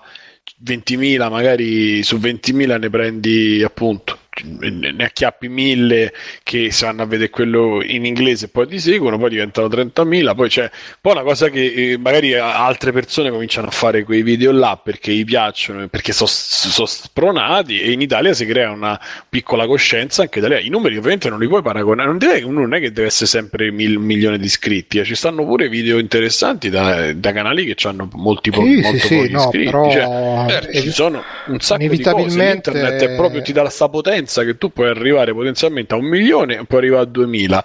Non capisco perché uno deve fare Ma anche forza... senza, senza puntare i grandi numeri, eh, nel momento in cui tu magari come Mattia non hai problemi a parlare inglese e non hai problemi così... Eh, tu fai una scelta, che faccio? Faccio il video in italiano esatto. per portare la esatto. cultura in Italia. O il podcast dei Pokémon, dei, eh, esatto, Digimon, dei scusate. no, Cioè, a parte che eh, Auto Advanced Text è uno dei miei extra credits. Però al di là di questo, bravo Davide, volevo dirti Simone, nel senso non è che il discorso non è devo fare quello che vende o devo fare quello che fa tante views. Io sono sempre d'accordo con te. Quando parlate tipo di eh, con Simone che ti dice multiplayer.it è così perché la gente lo vuole così e tu dici no, non è vero, si può fare in un altro modo perché non devi, fare, non devi avere 100.000 persone, te ne bastano 20.000 per mandare avanti una redazione, una redazione media. Ma insomma, che... soltanto con uh, le pubblicità è, okay, è dura. Ho detto un numero a caso, però c'è gente che su Patreon si supporta e riesce a fare qualcosa di alternativo trovando la sua nicchia. Io sto dicendo che in generale sono sempre d'accordo con Simone che la linea editoriale eh, di nicchia può funzionare se la fai bene. Ok, io non sto dicendo che tu devi fare i video che fanno le views, però mm-hmm. io, se io voglio parlare di uh, system design e posso fare il video in italiano o in inglese e so che in inglese ho un audience maggiore, per farlo in italiano devo avere proprio la motivazione di voler spiegare ai miei so- ai, non so, non so, a chi lo devo spiegare? Se ti interessa il system design hai già imparato l'inglese, cioè non so se mi spiego, è, è, un po' una causa persa. Cioè, il problema è che non esistono questi video. È perché non. No, però si possono. Cioè, queste persone. Infatti, il discorso è queste persone che hanno comunque alla fine un numero sotto di gente che li segue, pure che sono 200.000 iscritti, su tutte le varie effigi oppure i vari. le storie di quell'altro che fa le storie dei console leggendo a YouTube, eccetera, da Wikipedia, eccetera. Prendi, metti, fai un video dove ti studi tu tu una cosa, perché a te comunque ti arricchisce e ti tira fuori una roba in più, e poi la riporti, la applichi a un gioco e dici, ah, guardiamo questo gioco da questo punto di vista, e fai un video così, vedi come va, poi ne farai uno con la, uno. E invece, per tutta una questione che anche io cioè, vi capisco che è condivisibile quello che dite, però io personalmente mi piacerebbe che tra i miei connazionali ci fossero quelle 10-15 persone in più, cioè io ce l'ho degli amici che se gli fai, ma le conosco tante di persone che se gli fai sentire la musica diversa, dopo raffi- si raffinano nei gusti e se gli fai vedere un gioco diverso, dopo lo, il gusto gli, gli Beh, ma questa è la crea. missione di free playing. Ma non è solo la missione di free playing, io vedo le persone, c'è tanta gente che, ah, quello è un coglione perché se, che ne so, mi è da dire perché si sente tutta musica di merda. Cioè, io tanta gente, vabbè, la giudico per quello, ma sono sbagliato. Nei miei approcci con le persone, ah, che te senti? Ah, sento tutto il pop, io sento. Io prima dicevo questo è un coglione, poi dopo ti rendi conto e parlando, no, dici senti, ti do sti 10 CD, sti 10 canzoni, oppure me le metto in macchina dici, mentre. Ti sei fatto un amico e se ne va. Esatto. Io ti chiedo e poi vedo tutte le volte che io metto una cosa che magari non è quella. No, non è interrogo, semplicemente magari sto in macchina e metto Spotify o un pezzo che non è quello che è, e ti fa, ah ma che carina sta traccia e intanto vai avanti, poi ne metti un'altra, ah ma che carina. Dopo una settimana, oh senti piano piano li converti tutti a diventare Simone Cognome. Esatto, no, non è che li converto tutti, però le persone poi piano piano eh, si eh, creano un gusto personale che non è necessariamente un gusto che, che, cioè, che non ti piace più Fedez, eh, quello... però a un certo punto sai che esistono alternative, magari ti appass- ci sono 2, 3, 4, 5 pezzi che non avresti mai conosciuto e che, perché? Perché non avevi il gusto allora da lì poi ti crei la tua cosa e li risenti dopo qualche settimana, qualche mese, ti va, ah, ho comprato sto disco di, e cominci a, cominci a vedere che si fanno il loro gusto. Ne ho visti tanti, ne ho conosciuti tanti, ne ho convertiti ancora di più tanti.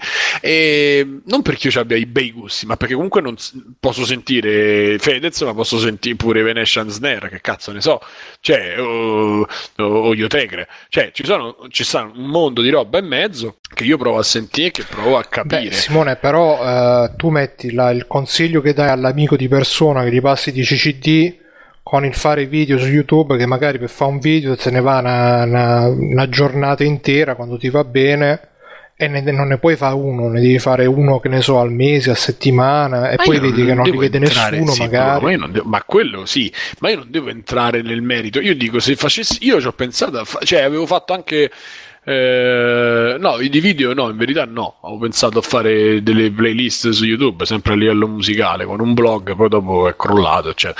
Però ehm, non c'è bisogno, cioè mettere un video di gameplay magari che fai tu di 10 minuti e parlare sopra eh, non è una cosa così. Eh, Simone, non, è una, pure che non è una fai... cosa molto esosa, però una volta che lo fai una volta, due volte, dieci volte, venti volte, vedi che, non, eh. vedi che non hai riscontro, dopo un po' lasci stare. Dici, sì, ma tu già sei arrivato al fatto che, cioè, non capisco, questa, spesso non riesco a capire. Io ti sto dire, mi piacerebbe una cosa e tu cominci a dire, eh, però il video, eh, però poi ci metti dieci minuti, eh sì, un'ora, mezzo. Ma che cazzo me ne frega? Io sto dicendo che il concetto. Ma io parlo presto, ma io sto qua a parlare, ma io mica sto qua a a, fargli un, un, business plan a quelli che fanno i video su YouTube sul gameplay. No, ma infatti ci sta, io, però renditi conto cioè, io ti dico, a me piacerebbe questo. Mese, poi, ma sì, ma io non è che, ma sì, eh. io quello che voglio dire, ci cioè, possono... non sono solo io che lo dico, lo dice pure Mattia. Ma, que... Mattia, ma lui mi ha risposto perché hai risposto tu, bro, cioè quello che ti voglio dire, ah, lo... pure che ci sto traviando Mattia che... quelli che fa cosa, Mighty Pirate che fa le, le recensioni di Te lo consiglio dei... Mighty Pirate, poi. Eh, a me piace ancora molto, e, o Stroncando l'orrore, che è un altro molto simpatico secondo me. Ci mettono un botto a fare i video, non gli dà niente a nessuno perché ci avranno 20.000 iscritti e, e faranno 20.000 views. E quando escono, prendono, escono e fanno il video perché quello appassionato di Nostalgia Critic, quell'altro uguale, magari non è Nostalgia Critic, qualcun altro, o il vecchio Yotobi, e fanno il video perché gli piace, si vogliono mettere in gioco. Uh, un video di Mighty Pirate ci metterà due mesi a farlo farlo, devi scrivere tutto, poi ci mette le grafiche, poi ci mette la sigla, c'ha tutte le grafiche adatte a quel film là, cioè veramente una roba grossa. E quello sta lì non rompi coglione a nessuno fa il video quando è pronto la gente se lo vede. Cioè non...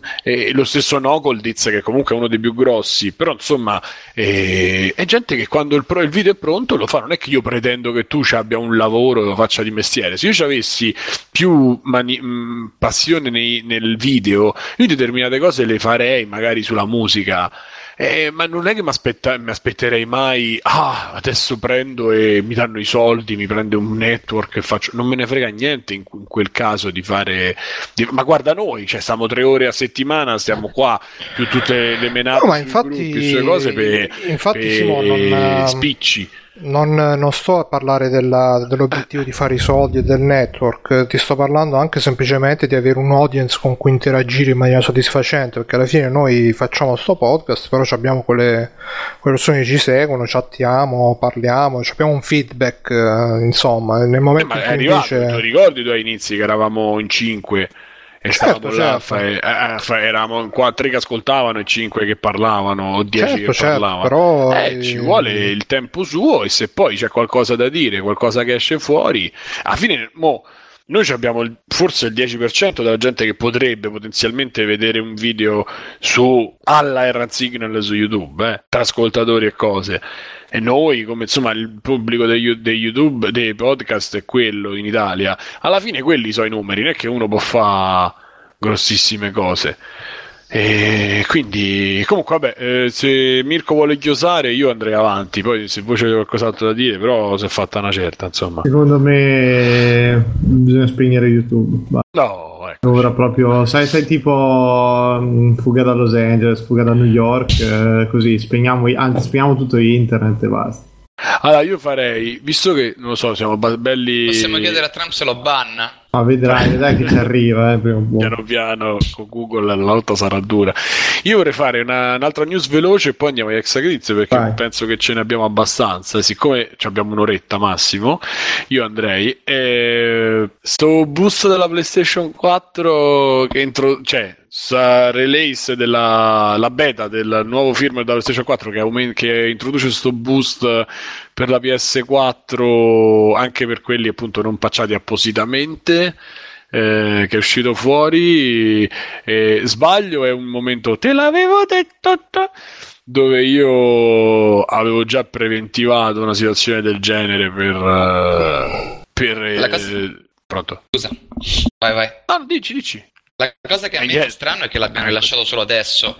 Uh, il boost ovviamente è una cavolata di marketing, eh? nel senso la PlayStation 4 ha più RAM, scusate, la PlayStation 4 Pro ha più RAM, la GPU è più forte, non è che è ovvio che i giochi girano bene di già, nel senso al di là di metterci una patch. Quello che fanno probabilmente è che limitano proprio manualmente la GPU più forte e fanno finta che la PlayStation 4 abbia lo stesso potere di prima con i titoli che non hanno ricevuto. Questo possa servire perché magari hai programmato The Last of Us, ti aspetti che va a 60 fps, sulla prova 80 delle animazioni si rompono che hanno introdotto questa cosa che limitano la PlayStation 4 Pro a meno che non abbiano messo una patch. E mi fa veramente strano che l'abbiano rilasciato adesso.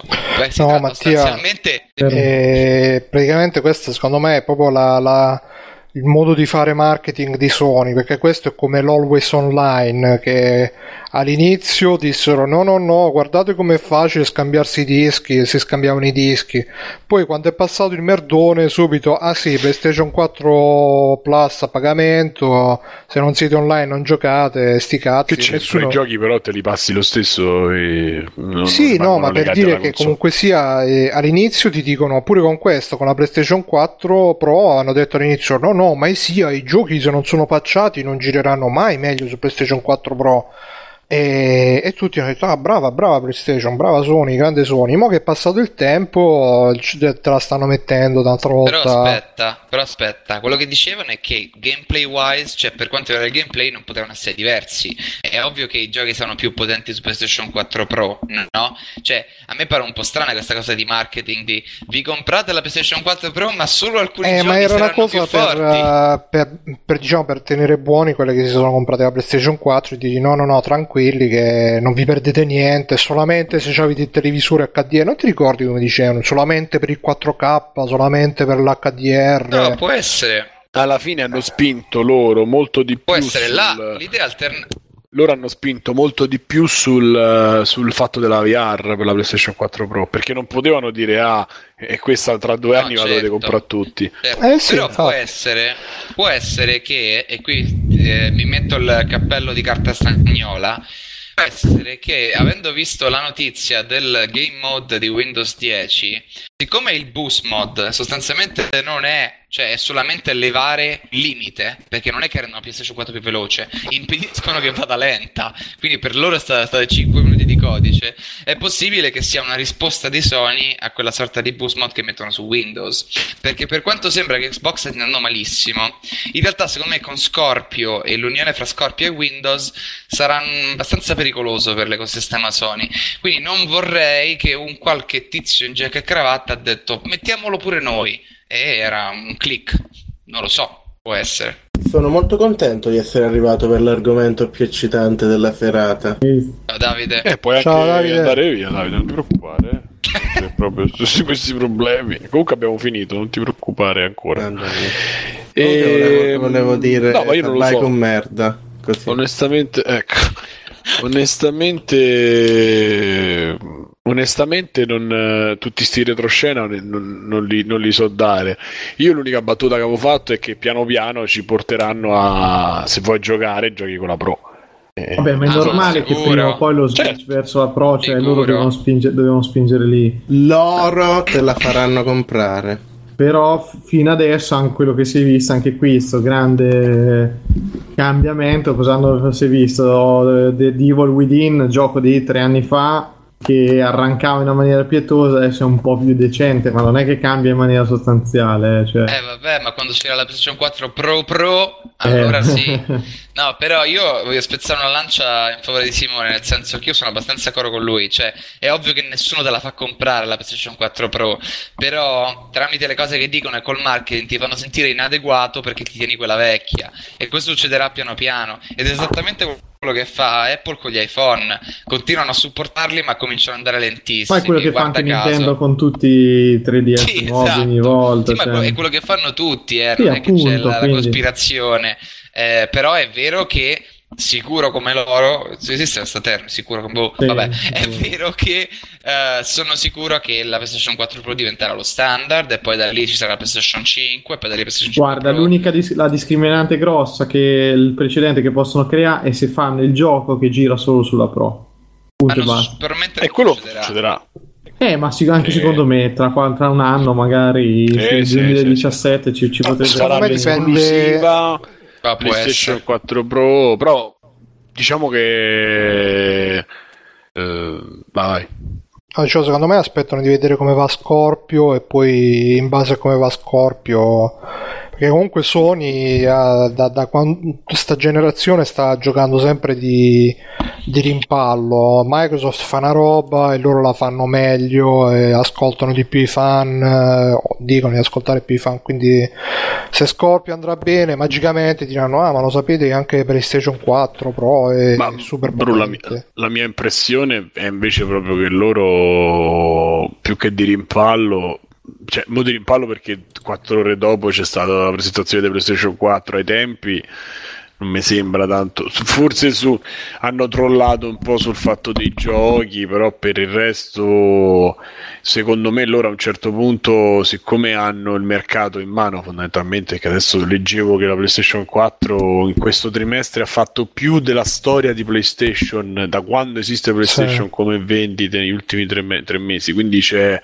proprio un. Uh, un, un, gestirsi il mercato come gli pare quindi, quindi, cioè, quindi diciamo, tutto... diciamo, che noi più che PlayStation 4 Pro siamo pro PlayStation 4 la Sguardian oh. diventa la, la Sguardian diventa marketing Shenmue diventa marketing diventa tutte praticamente pubblicità al marchio più che rispondere di cioè sarebbe proprio infierire eh, colpire, sparare sulla Croce Rossa, andare a dire a seguire il nemico che scappa, sentire la mente esatto. cioè sarebbero, si dovrebbero eh, no, preoccupate Nintendo no, perché quello no. Però insomma è un po' più magari la concorrenza sarà più divertente con Nintendo che con, con Microsoft per ora. Oh, vediamo, vediamo, Scorpio. vediamo Scorpio, ma onestamente eh, Vabbè, ovviamente vediamo fa... Scorpio lo dice perché già ce l'ha sotto le mani che ci sta giocando. Però. Esatto, con Kinect 3. Eh, sì. Sì, sì. Esatto. Ah, ah, pi- sì, piuttosto, sì. piuttosto, però, no? E, e sta, eh. sta, sviluppando Fru, Fru 2.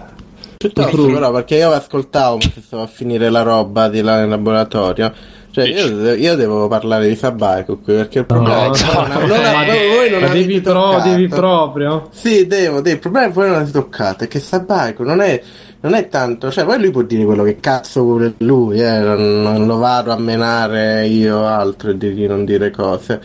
Uh, e allora che cazzo il problema, il problema è che ma, sai, ma, è, ma, è, la stessa cosa del, delle riviste che te, se prendono i videogiocatori dicono bravo quanto sei bravo quanto sei intelligente videogiocatore. Ti dico tutte queste cose che sai però ti dico pure che sono intelligente così ti credi che sei intelligente.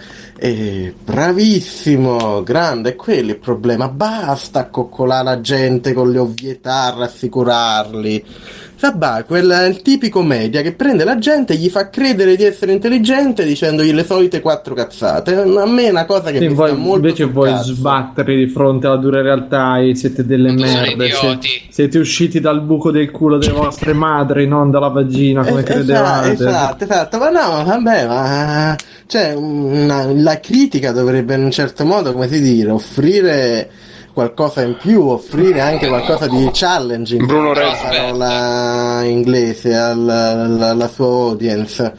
Invece Tabacco proprio dice proprio quella roba, dice dai noi siamo, noi siamo i più grandi, forza, è un atteggiamento proprio che mi fa venire il volta a stomaco proprio. Mm. Basta, possiamo... Vabbè, questo è un altro punto che... contributo. No, che io effettivamente un po' l'avevo detto, non, a, non uguale a Davide, perché... però sì, diciamo che era un po' quello. Però insomma, il che culo. E, e niente, per cui mh, mm, volevo dire che possiamo chiudere de... possiamo Io c'ho un extra credit a sto ecco. giro, quindi eh. facciamo quelli. Eh, possiamo fare La prima volta dici. in tipo credo tre mesi ho giocato a un gioco.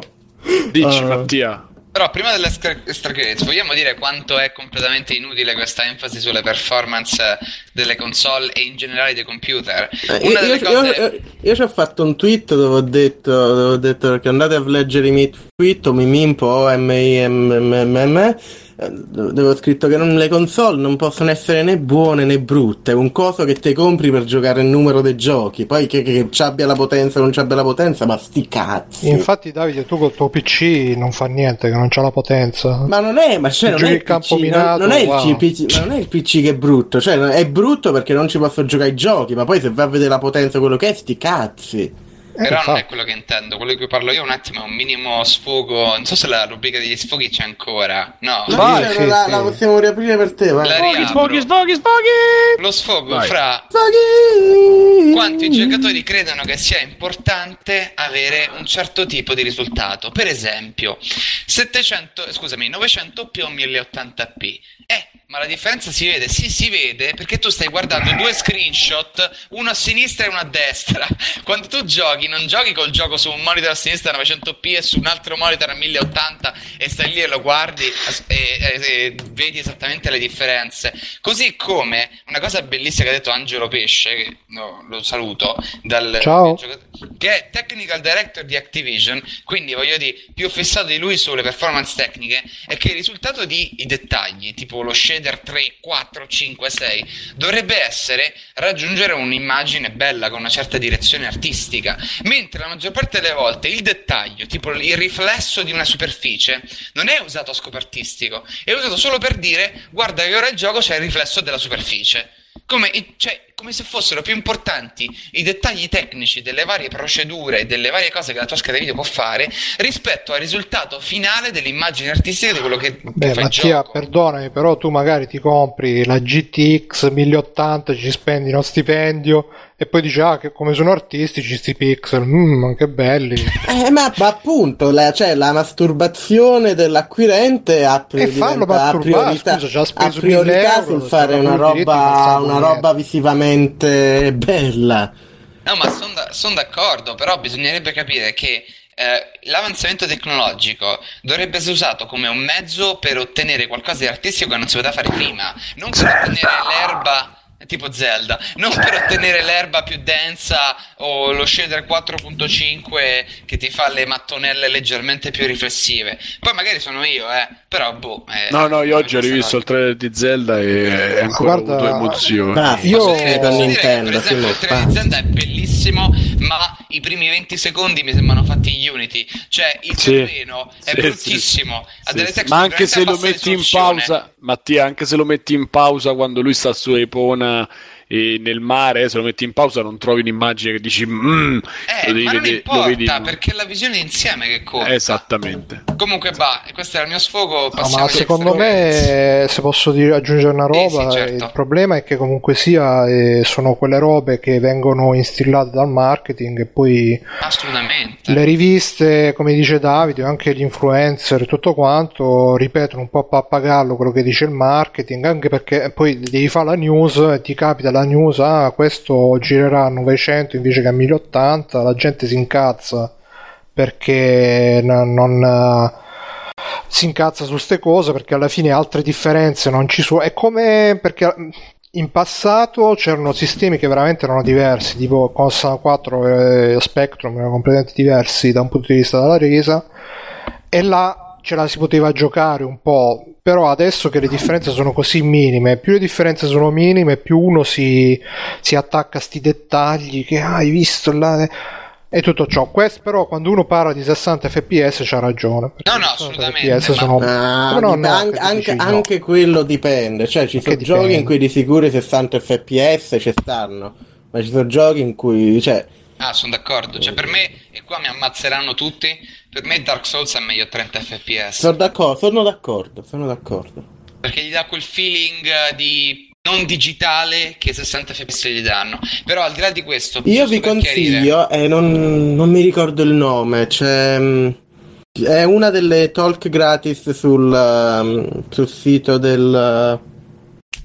sito della GD il mio cervello si è tipo spento quando ho aperto GDC GDC è un talk gratis sul sito della GDC uh, dove c'è uno che fa vedere i giochi di un vecchissimo computer il TSS 80 una roba del genere. TRS e, eh, eh, quello sarà. E spiega come ci sono molte cose che si sono perse alla ricerca sempre delle robe che devono essere smooth, che devono essere devono essere così. Quindi fa vedere, ah, sto gioco va tipo a 3 fps, però funziona da un feeling particolare che non potreste avere in un altro modo. Quindi guardatevi quella talk che bella per chiudere e poi eh, smetto di disturbarvi, eh, per chiarire, io non sono contrario a ho la scheda video grande, voglio più FPS, voglio un effetto di più, per carità, però questi effetti dovrebbero essere usati come strumenti per raggiungere una certa visione artistica di fa il gioco. Il fatto che tu abbia l'effetto in più di per sé non vuol dire nulla,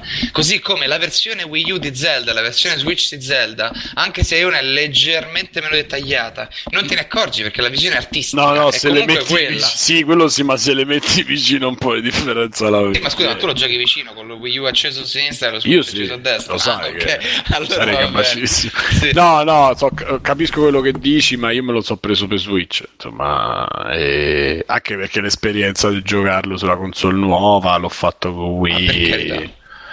Vabbè, basta. eccetera. Andiamo avanti, dai, ex credits.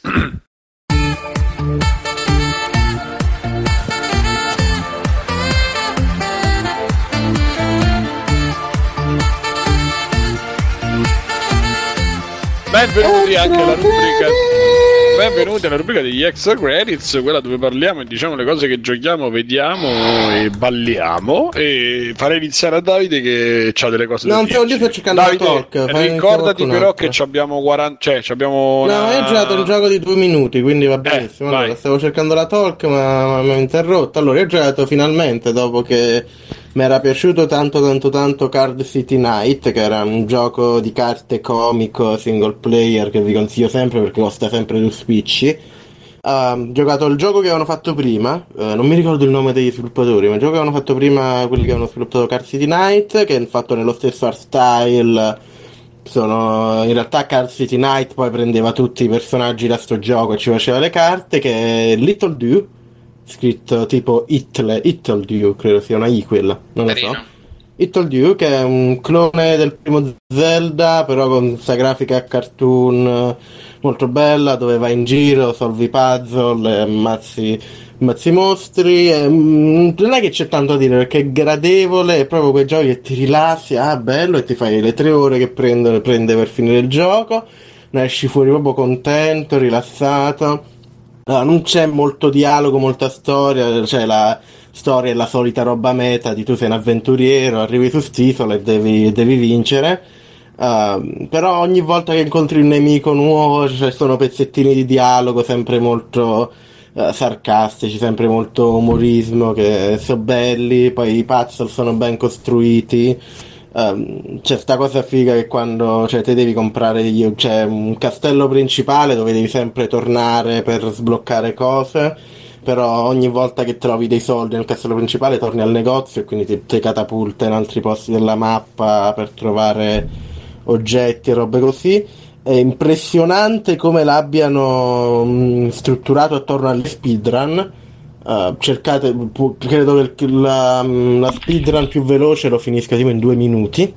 È, un- è un, un livello a cui io non approccerò mai il gioco perché non, è, non fa per me, però è un lavoro davvero, davvero forte dietro da quel punto di vista. E, no, è bello, è gradevole. Guarda, se volete un gioco che ve lo finite subito, costa poco. Ve lo finite subito, vi rilassate, eh, ne uscite proprio contenti, rilassati.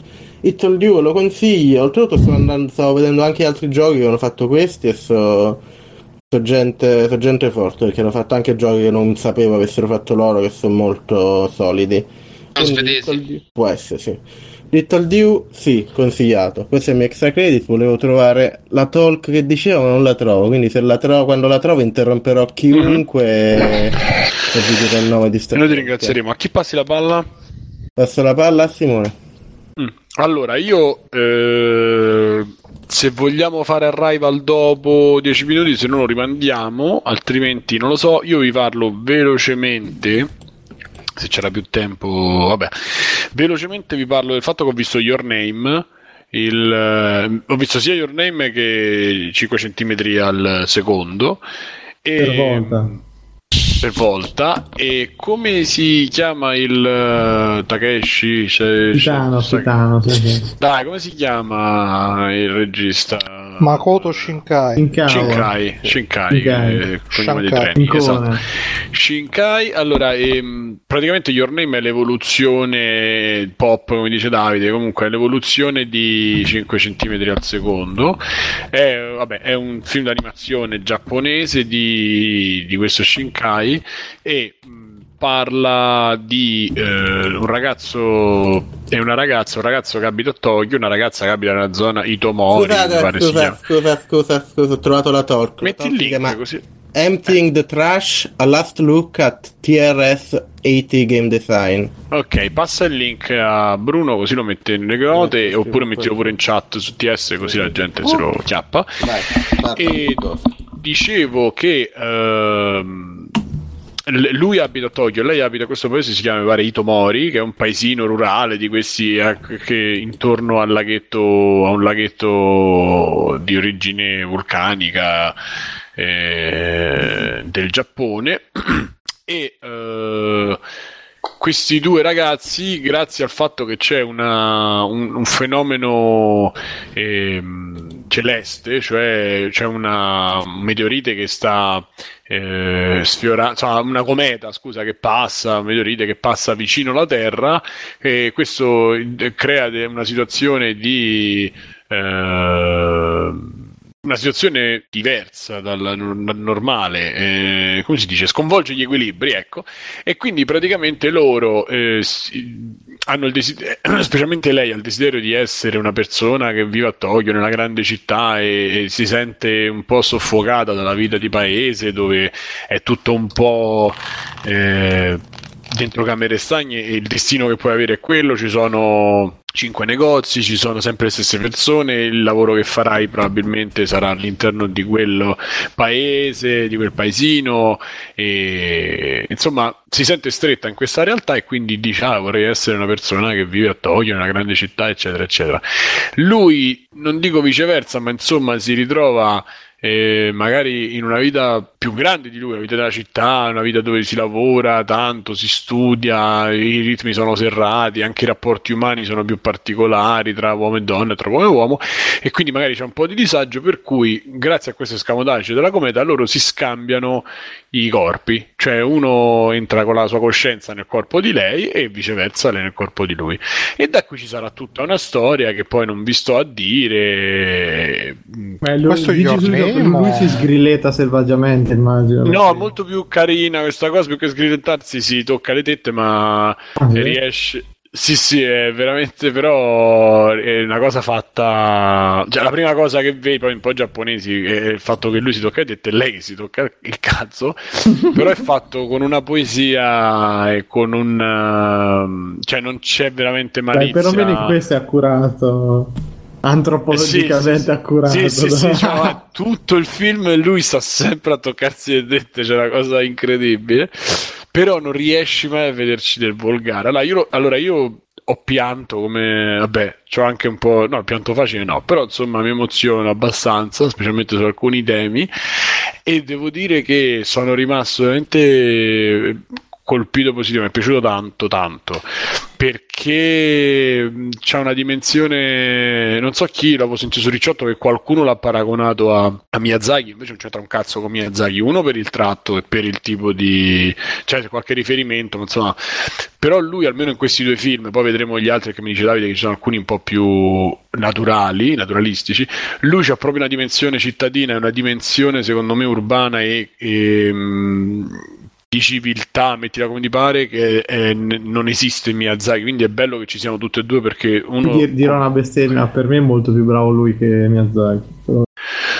Io questo non te lo so dire, però Your Name l'ho trovato veramente. Poi c'è questa dimensione tra l'onirico e, il, ehm, e la realtà che non si capisce, cioè li, li, li sfuma molto bene. Al, a un certo punto, alla fine del film, cambia completamente colore e tratto per dare un'idea appositamente. Insomma, per il momento. E non è che lui l'ha fatto a mano, eh, il fotogramma. Che c'entra? No, no, tratto nel senso per far capire cosa succede, cioè c'è proprio una regia diversa e cambia proprio approccio. E io ho trovato anche, a parte a livello di disegno, cioè, ma l'ho trovato proprio a livello d'opera eh, veramente bello per, per, per, quanto poi tutto sommato sono, è una storia molto trita trita e questo conferma il fatto che come la racconti spesso una storia che, che fa la differenza e so quelle cose che in un momento forse pure un momento di vita di cose mi ha dato, dato, veramente m'ha dato, m'ha dato tanto perché comunque secondo me l'Oriente, ma veramente non è solo l'Oriente, il fatto che vedere cose diverse dalle solite occidentali o comunque americane fa sempre bene all'anima perché vedi proprio un approccio alle cose, un approccio ai discorsi, al porsi di fronte al futuro, al rapporto genitori-figli, al rapporto tra, tra due ragazzi, al rapporto con il lavoro, con la vita in generale che Al non esiste. I meteoriti. Con i meteoriti. non esiste assolutamente nel, nel, nostro, nel, nostro, modo di fare, o comunque è completamente diverso. C'è questo escamotaggio di loro che a un certo punto si rendono conto che sono due vite diverse e sentendo. E, e il bello è che loro si, si creano un'immagine di, della persona che, che stanno, tra virgolette, interpretando, del cappotto che indossano, cioè della persona che eh, del corpo che, che, che, indossano grazie agli altri, al mondo esterno e alle reazioni degli altri. Dopo a un certo punto capiscono eh, che possono comunicare scrivendosi a inizio addosso, dopo cominciano a lasciarsi messaggi sul telefonino con quello che sta succedendo, perché loro poi in- interagiscono nella vita della- uno nella vita dell'altro, fino a che poi cercano di vedersi tra di loro e poi non vi sto a dire altro. E fatevi bene proprio all'anima, guardatelo. Io l'ho, guardato, l'ho trovato in, uh, sotto, l'ho preso dai torrenti perché il Blu-ray già c'è in Giappone e l'ho trovato sottotitolato in inglese con l'audio in, itali- in giapponese. Io vi consiglio di vederlo perché ho sentito il trailer in italiano, mi sembra doppiato decentemente, ma non tanto. E basta, ci sarebbe Arrival, ci sarebbe 5 cm, ci sarebbe Eternal Darkness che sono avanti, ma invece passo la palla a Mattia e così parliamo tutti. Ciao, allora, eh, due velocissimi. Uno, ho finalmente sentito Auto Advanced Text di Davide. Grande. Eh, sì, sì, sì, sì. E lo trovo abbastanza interessante, nel senso mi piace come si alternano a parlare di, della serie di Phoenix Wright, che io non ho giocato in realtà, eh, e vanno un po' troppo nel dettaglio, perché parlano di ogni singola scena del gioco, che capisco il perché, però è più interessante quando parlano del design delle scene, il che mi interessa, perché sento un attimo, siccome i giochi giapponesi sono fatti in maniera completamente diversa, cioè in Occidente pensiamo a regole, variabili e numeri principalmente. In Giappone c'è questa cosa, ma c'è anche un forte aspetto della storia, no? gli interessa quasi di più che sia la storia degli avvocati più che altro rispetto all'elegante sistema di meccaniche. Ed è molto interessante, magari sto dicendo una cavolata, eh, ma è molto interessante sapere un po' che cosa ne pensa Davide in generale. E boh, scontatevi la prima puntata se non vi piace e vi dà fastidio Davide, non vi piaceranno le altre. e poi, poi, a parte il podcast di Davide, ho giocato finalmente a Titanfall 2 e ragazzi, è veramente, secondo me, la campagna single player di un FPS più bella dopo Half-Life 2. Nel senso, è veramente allucinante. Il gioco ha un senso del movimento, della velocità e del flow che non ha nessun altro gioco. Cioè, tu cosa, come funziona sostanzialmente? È uno sparatutto classico, ma puoi correre sui muri, cioè puoi fare parkour in prima persona saltare dal muro, saltare su un altro, fare parkour, poi puoi fare la scivolata che ti fa andare più veloce e combinando queste mosse fai una corsa sui muri eh, correndo attorno ai nemici. Considerando che è più difficile colpirti mentre stai correndo sui, sui, muri e vai più veloce, il gioco incoraggia questa cosa. E ci sono dei livelli allucinanti, tipo dei livelli in cui c'è una battaglia navale fra um, um, sorte di spaceship, come caspita, di navi spaziali, vabbè, e tu non sono astronavi, ma vabbè, dei veicoli volanti, e tu salti da uno all'altro facendo parkour mentre ti sparano. È continuamente creativo, introduce di continuo nuovi elementi. E, e, questo assieme a Doom per me ha proprio eh, contribuito alla rinascita completa del genere. Cioè, se voi pensate a uno sparatutto tipo Modern Warfare o Call of Duty, cosa succede? Stai dietro con la copertura, aspetti, esci fuori, spari ai nemici, la vita cala, cala, cala, rientri in copertura, aspetti. È molto statico, molto lento. Piano piano muovi da eh, Però il multiplayer, il multiplayer degli ultimi COD è quello che hai descritto te. Cioè, adesso non c'è le astronavi che ti sparano, eh, però. Questo è vero, effettivamente non ho giocato al multiplayer dell'ultimo, però anche il single no, no, ma player... gli ultimi tre, eh, ti, ti sto dicendo. Cioè. Eh, però anche il single player era comunque. No, nel single player la, descri- la, descrizione sì, sì, è perfetta. Quella che ci fatto... sta, ci sta, nel senso, in realtà gioco il multiplayer non ci gioco nei COD, quindi mea culpa se è così.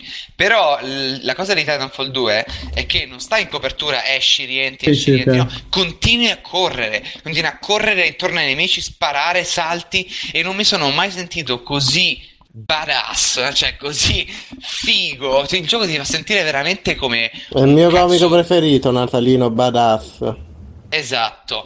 E Davide, mannaggia, vabbè, prossima volta non vengo più. Devi Comunque, andare avanti, Mattia, non devi. Se tu ti fermi fi- il troll hai finito. Effettivamente mi sono reso conto che li- l'ignorare è lo strumento che vabbè, comunque ehm, così come in Modern Warfare aspetti avanti, aspetti esci, aspetti avanti, in Titanfall 2 corri attorno ai nemici mentre salti e voli, in Doom invece comunque corri attorno ai nemici, ma siccome ci sono le Davide stai spostando tipo la Madonna. Siccome ci sono le, le glory kill in Doom, siccome i nemici droppano vita, tu corri attorno ai nemici e ogni tanto ti infili in mezzo ai nemici e prende la vita. Quindi sia Titanfall 2 che Doom portano un modo completamente diverso di concepire i livelli e il flow di uno sparatutto. Quindi consiglio di giocare entrambi perché veramente per me sono una rinascita di un genere che non, non credevo possibile in questo modo. Ehm, secondo me l'unica cosa in Doom fermatevi ai boss finali così vi rimane un buon sapore in tutto il gioco perché gli ultimi tre boss rovinano veramente tutto. Secondo me è un po' troppo ripetitivo. ma, ma poi anche lì cioè, smerdi completamente la faccenda mettendoti. Mi è sembrato tutto il déjà vu di Deus Ex quando ti fanno uh-huh. fare i boss che non c'entrano niente con le meccaniche di gioco, non c'entrano niente, tu fai cioè queste ah, arene sì, grosse sì, fino a quel momento e poi ti trovi faccia a faccia in un simile platform, buona roba. D'accordo, no, no, i boss non hanno senso. Uh, però il gioco dura tipo quanto? 15 ore, non lo so. Sì, quindi, sì, senso, come ha detto Mirko, vi fermate prima dell'ultimo boss, oppure chi se ne frega. Nel senso, io negli ultimi anni mi ero un po' stufato. Eh, però anche, è anche a me, da, uguale, è una d'aria avuto, fresca. Senso, ho avuto cioè... la stessa identica sensazione, cosa che non mai ha fatto invece Wolfenstein, che era molto più classico. Il, eh ma sai eh, cos'è? New Order eh, di Old Blood mi ha fatto veramente cagare, però... Eh, quello non l'ho giocato, ma c'è una, una cosa abbastanza nota nel game design che nel momento in cui tu sai che puoi oltrepassare una certa sfida, ok? E e sai che l'hai già fatto, anche se effettivamente non hai finito questo livello, se questo livello è troppo simile al livello che hai già battuto, perdi la voglia di farlo, ovviamente, perché sai già che potresti batterlo. Il segreto è sempre aggiungere un minimo di difficoltà e Doom negli ultimi anni un po' si perde. Comunque, senza sì. dilungarmi, consiglio ovviamente di prendere sia Doom che Titanfall 2 perché sono fighissimi. Perdo solo un minuto Titanfall nel dire 2. che ho Titanfall 2. Titanfall esatto. Perdo solo un minuto nel dire che ho giocato The Last of Us per la prima volta dopo anni e anni. E. Um, molto bello, però incredibilmente classico. Nel senso, mi sembra di giocare a un gioco di 15 anni fa, eh, tra lo stealth e la sparatutto, in cui la storia e il gameplay non sono veramente combinati, perché per quanto i personaggi parlano fra di loro, c'è l'environmental storytelling, i livelli sono fatti bene, eccetera, eccetera, però fondamentalmente è sparo un po', poi prendo un po' di storia, mi nascondo un po', poi prendo un po' di storia, che è un po' un peccato perché mi aspetto un po' di più. Uh, è un bellissimo gioco, però secondo me si può innovare e dopo aver pensato questo ho visto appunto il video di Erran Signal che citava Simone che dice esattamente questo quindi invece di ascoltare me che dico cavolate vi consiglio di guardarvi il video di The Last of Us di Erran Signal detto questo passo la palla a Mirko allora, io film eh, ho visto Animali Notturni che mm, raccontano... dove trovarli? No, no, non li trovi. Abbiamo detto la stessa che... cosa? Sì. Eh? Sì, no, vabbè, eh, questo è grave, eh, sì, ormai la fusione mentale è completa. e no, ho visto Animali Notturni, praticamente racconta la storia di una gallerista d'arte di una città, mi sembra New York o Los Angeles, non mi ricordo adesso, E cosa succede? Ha rotto una, ha avuto una storia d'amore molto importante, eh, rompe per varie vicissitudini e il suo ex praticamente diventa uno scrittore, scrittore di un libro. Manda la bozza del libro prima che vada in stampa lei per farglielo leggere. Lei eh, viene molto toccata da questa cosa, per cui partono dei flashback. Addirittura lei, mentre legge il libro, vede il protagonista con le, le fattezze del suo ex amante e eh, diciamo il film proprio ha questi due binari in uno lei che è un po' insoddisfatta della sua vita eccetera dall'altra parte si vede la storia del libro e, e anche il film è così cioè da una parte molto bello cioè la storia del libro è veramente bella che racconta una proprio una vicenda di violenza molto cruda con dei redneck eh, che prendono in ostaggio una famiglia e gli fanno le peggio robe senza mai scadere nel violento eccessivo ma c'è dei momenti veramente girati benissimo c'è tutta una parte in cui questi tipi no? Mm, comincia poi come un, proprio il classico road movie violento in cui praticamente la famigliola in viaggio si trova con questi pazzi che fanno i appunto fanno i pazzi sull'autostrada da lì c'è un'escalation di violenza ed è molto bella quella parte mi è piaciuta molto. Dall'altra parte c'è la parte dei dubbi esistenziali di lei che è una noia totale proprio inutile. Mm, non dice veramente niente eh, non, non si capisce nemmeno poi Mm, quale sia poi più di tanto il nesso, cioè a me proprio non ha preso in nessun modo quella parte lì, però per eh, diciamo la narrazione del libro che lei racconta secondo me meriterebbe di essere visto. E um, poi che succede? Ah, un film che non guardatelo, cioè oh, se lo guardate con eh, compagni, ragazzi, ragazze, eccetera, preparatevi a discutere un pochetto, eh ma tu cosa faresti in quella situazione? Eh ma cazzo, perché ti, ti ci mette proprio di fronte a delle scelte abbastanza forti. E poi che, che altro ho visto? Ho visto Mine o Mine.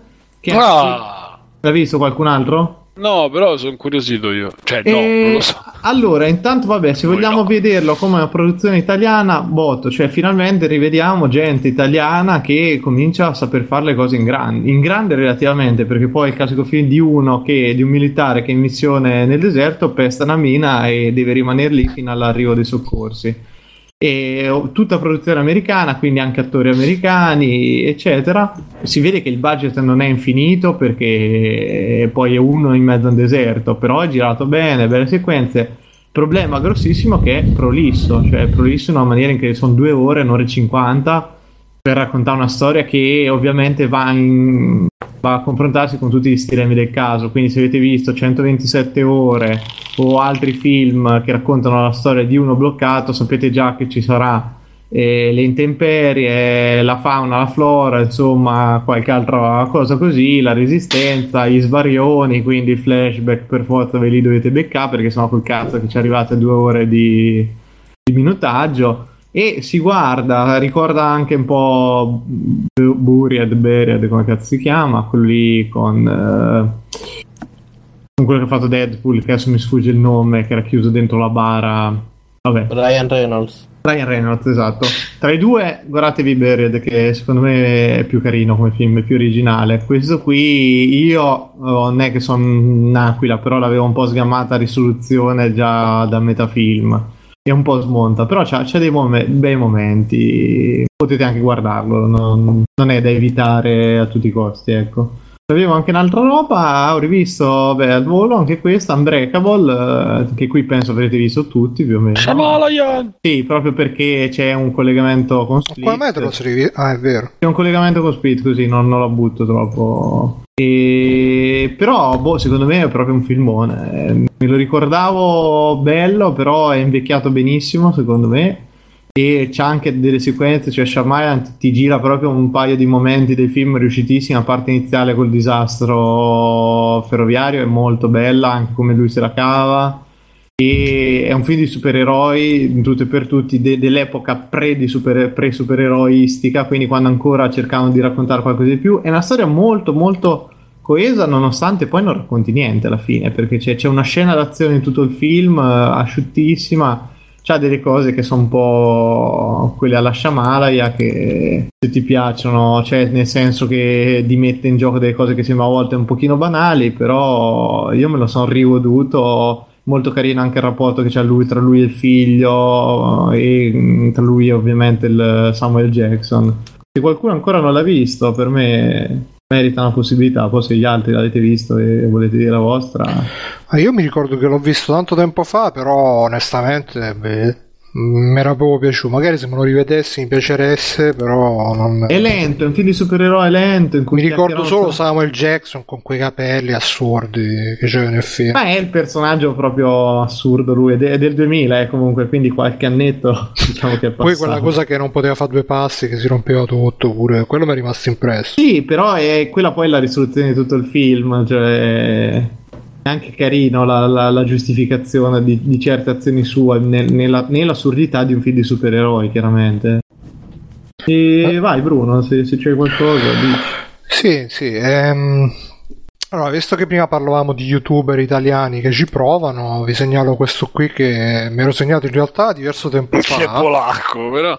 no, no, è italiano, si chiama Falco Pelle e in particolare ha fatto una retrospettiva su Nier che mi sentì all'epoca ed era fatta molto bene. Se state aspettando Nier Automata perché lo state aspettando, potrebbe essere un buon modo per diciamo uh, riprendere la storia. Poi ha fatto anche altri video, principalmente su Metal Gear Solid, però non, non li sono stati a vedere. Proprio qua su Nier era fatto bene.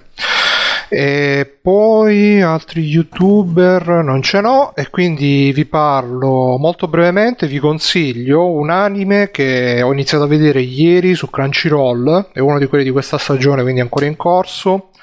Si chiama Masamune Kun's Revenge e praticamente parla di sto ragazzo, sempre liceale, storia liceale, che da piccolo era cicciottello, tutti lo pigliavano in giro, tutti lo scherzavano e in particolare una ragazzina che aveva rifiutato le sue avanze amorose gli aveva proprio spezzato il cuore e al contempo dato la, lo stimolo per rimettersi in forma e quindi lui inizia che si vede che è diventato super figo però allo stesso tempo è dentro di sé è rimasto sempre goffo e ciccione e quindi fa ridere sta cosa che magari eh, le ragazzine gli vanno appresso e dicono ah quanto sei figo. E lui dice oh ma veramente quando sei figo te la danno cioè non dice te la danno così però dice veramente non devi fare un cazzo. C'è, c'è la prima scena che c'è lui che si ferma a vedere delle tipe che giocano a tennis con l'occhio un po' così e queste eh, a un certo punto dicono ah andiamola a prendere andiamola a prendere quel guardone. Lui pensa che ce l'abbiano con lui invece ce l'hanno con un altro lo sfigato che stava là passando là vicino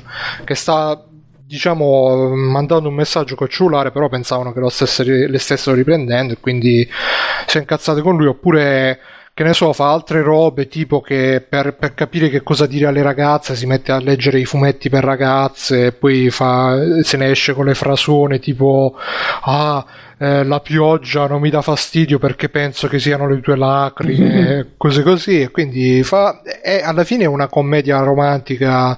In certi momenti mi sono sentito un po' in imbarazzo a guardarlo, onestamente, perché mi sembrava di essere tornato a 14 anni, che mi vedevo quasi magia Johnny. Però, però per il resto c'ha sta, sto spunto comico che fa molto ridere e comunque la butta molto sulle battute. Quindi ve lo consiglio. Sono uscite 5 puntate fino a mo'. Ma Samuele sai, credo ah, ecco, 12. mi hai fatto ricordare un'altra cosa che volevo parlare. Eh. Dopo quando è finito vado di nuovo io. Eh, Masamune Kun's Revenge. E poi... Addirittura Revenge. Eh sì, perché praticamente il suo scopo è di far innamorare sta ragazza che poi ovviamente va nella stessa scuola e, per, e, poi scaricarla per diciamo vendicarsi del fatto che lui è stato scaricato proprio un re per, per però di sicuro finirà che lui si innamora davvero. Eh, fino adesso sì sta andando molto eh. in questa direzione però alla fine diciamo che non è que- più che altro sono le situazioni le battute.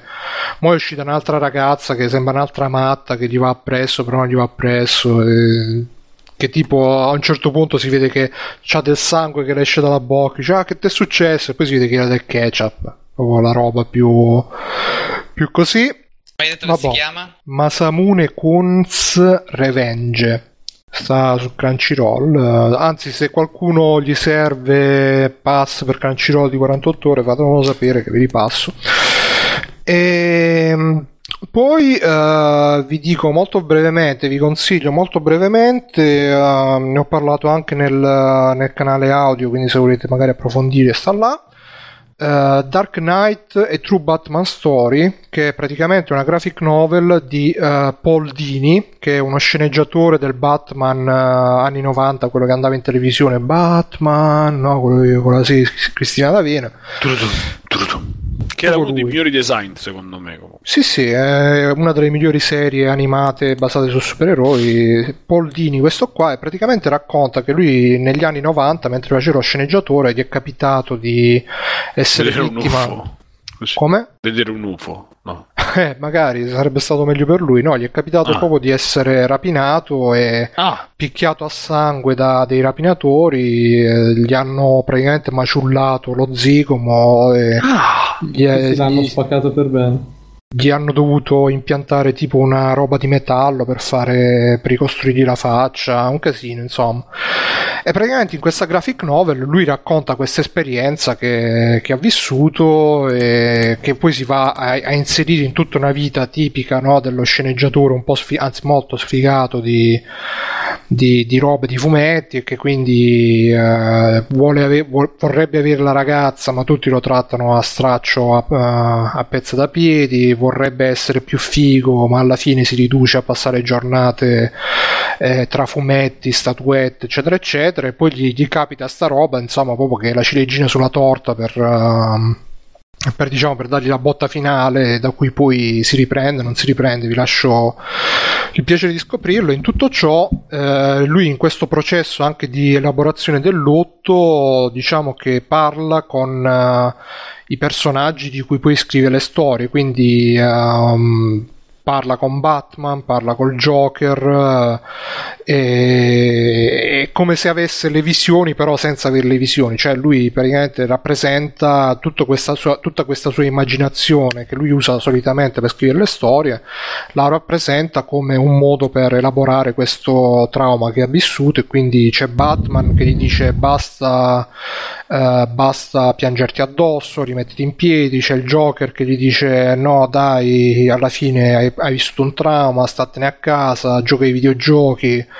E tra l'altro c'è anche una vignetta dove si, si vede proprio Batman che prende un pad del Super Nintendo e gli, dici, ro- e gli dice a lui dice queste robe stai solamente sprecando la tua vita, basta con questi videogiochi di merda, che è una vignetta che avevo anche girato su Free Playing e che poi è quella che mi ha fatto conoscere sta graphic novel si chiama Dark Knight e True Batman Story e mh, se devo dire una cosa che magari mh, non mi, è non mi ha tanto convinto è che alla fine non eh, come dire, non va fino al- al- alla fine, perché poi lui alla fine si è sposato, ha trovato una, una- una moglie anche abbastanza figo, ho visto le foto, non so Mirko se confermi, tu magari conosci di più. Ehm, però non, non ti fa capire come arriva a questo punto, ti lascia un po' diciamo a metà strada. Mm, non- Aspetta, mi sono perso un attimo, bro. No, dicevo che lui alla fine, seppure sposato, ha trovato una, una- una tipa Misty lì che ho visto le foto abbastanza figa. Non so se poi ho preso un abbaglio. No, non, non ho mai visto lui, non ho mai capito. E quindi, insomma, anche un po' risolto tutta la vita, diciamo, da sfigato nerd perché si è trovato la moglie buona. Eh, Sì, però. si risolve l'intera vita e l'intera proprio sezione di problemi che hai, quello Beh, chiaramente. buttala via. Ehm, però non ti fa vedere, insomma, cioè ti lascia un po' a metà strada nel processo di recupero, cioè fa vedere che comunque alla fine lui lo supera questo trauma, e però non eh, ti lascia un po' così, un po' che boh, non, non si capisce bene se, almeno questa è la sensazione che ha lasciato a me, non, non ho capito bene se si stava solo autoconsolando oppure se veramente aveva superato non solamente il trauma ma anche tutti i vari complessi che, che poi mette abbastanza anche a nudo in questa graphic novel che vi consiglio molto. Dark Knight e True Batman Story. Molto bella, molto ben disegnata e... niente, vai Davide di, dici Allora, io c'ho, c'ho un, mi fatto in mente Bruno, c'avevo un anime che oltretutto ho consigliato a Bruno. Scusa, non ha parlato Davide. eh, ha Un'altra detto che doveva cosa. dire una roba Ah, che scusa, ha fatto no, 100.000 pensavo- extra credits, posso andare Yeah. in alto? Eh. C'ho- infatti che avevo, l'avevo pure detto in privato a Bruno perché secondo me mi piace molto a lui, si chiama, eh, mo cerco il nome, perché è complesso il nome, perché queste robe con i nomi giapponesi c'hanno i nomi molto giapponesi. Gyakyo Burai Kaiji Ultimate Survivor, di solito menzionato solo come Kaiji Ultimate Survivor. È un, uh, un, anime sul gioco d'azzardo che tutto sto facendo per un podcast che uscirà credo fra tre anni con pace a cui escono gli episodi di sto podcast. Um, eh, praticamente parla di sto tizio che diciamo che è uno il solito no, perdente da, da, anime giapponesi, gioca alle macchinette, non vince 30 euro però, uh, sta in debito enorme e gli viene sto tizio della mafia, tutta la scena iniziale è molto divertente perché lui, lui praticamente ruba no, i cerchi lì delle Mercedes per dire ah se io avessi soldi potrei comprarmi una macchina e gli spacca la macchina a sto tizio della mafia.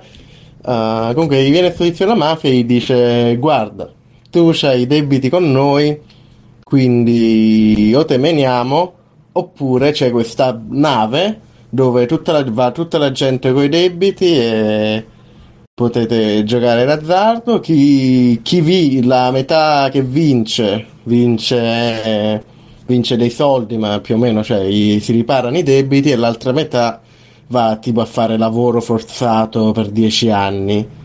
Eh, lui, non avendo altra scelta, accetta e parte questa storia di lui che cerca in, in tutti i modi di vincere questi giochi che fanno su sta nave. È molto sopra le righe, molto, molto eh, ricorda a un certo punto di vista Death Note, questi ragionamenti che lui si deve fare tutti i calcoli per vincere dei giochi, però al contrario di Death Note non è solo quello, perché io sono un noto odiatore, di hater, come direbbe il caro Tabacco di Death Note, perché credo sia pessimo proprio come roba generale. Questo la cosa che c'è in più è che oltre ai ragionamenti ridicoli e le cose, alla base c'è un. Per, fino, a quello, fino a quello che ho visto ora, perché ho visto solo 6 episodi, è una serie di 12 episodi, ha pure una seconda stagione. Uh, no, scusa, una serie di 24 episodi. La cosa che funziona bene è che c'ha da, davvero un un buon, davvero ben costruito commentary sociale proprio sulla situazione delle classi basse in Giappone, eccetera. Uh, si vede come a lui tutti, diciamo, tutti, tutti lo sfruttano, diciamo, perché è comunque uno che non deve, non ha soldi, deve, cioè, ruba roba per sopravvivere, eccetera. È pure un po' ingenuo lui, quindi... Eh, eh, cioè, tutto, diciamo, gioca un po' sia sul fatto che diciamo, quelli con i soldi lo sfruttano, ma anche poi parla di come anche fra, fra di loro, tutta sta gente che sono tutti poveri, tutti finiti su sta nave, uh, si fregano l'un l'altro. Infatti, lui, almeno i primi episodi, sopravvive perché cioè, fa tutti questi discorsi sulla fiducia e si crea un gruppetto tipo con altre due o tre persone. Eppure quando loro lo inculano, lui dice no dobbiamo rimanere uniti perché se, se io ti caccio via ora uh, sarebbe cioè gli altri, gli altri penserebbero che io caccio via chiunque quando, quando mi fa più comodo. È, è, è, molto forte da questo punto di vista. Cioè sia la roba che ti diverte perché ovviamente stai lì a seguire i ragionamenti che fa lui. Eh, questo è l'elemento più thriller ma c'è pure questo elemento sociale che per ora funziona molto bene, nonostante sia chiaramente sopra le righe, sia molto anime, al core secondo me c'ha un, una buona, proprio un, buoni propositi come, come, opera, quindi ve lo consiglio e di nuovo secondo me Bruno ce va a nozze questa cosa, perché secondo me sono due cose che a lui piacciono molto. Me lo segno, me lo segno. Eh, quindi Kaiji Ultimate Survivor sì. Eh, magari poi ve ne parlo quando l'ho finito perché ho visto solo i primi sette episodi. Eh, chi altro c'è? Chi altro deve andare? Ho finito. Simone? Eccolo. Allora, finito. abbiamo finito, abbiamo finito esattamente in orari umani, eh, scusate un po' in ritardo, ma vabbè. Questo è stato Free Playing numero 230 e con me ci sono stati Bruno Barbera, Ciao, ciao a tutti. Vuoi salutare se vogliamo andare ai saluti? Ok, Mirko, grande perfumettista, Piederici, Federici, Mirko per Federici, grande perfumettista. Ciao ragazzi, ciao a tutti.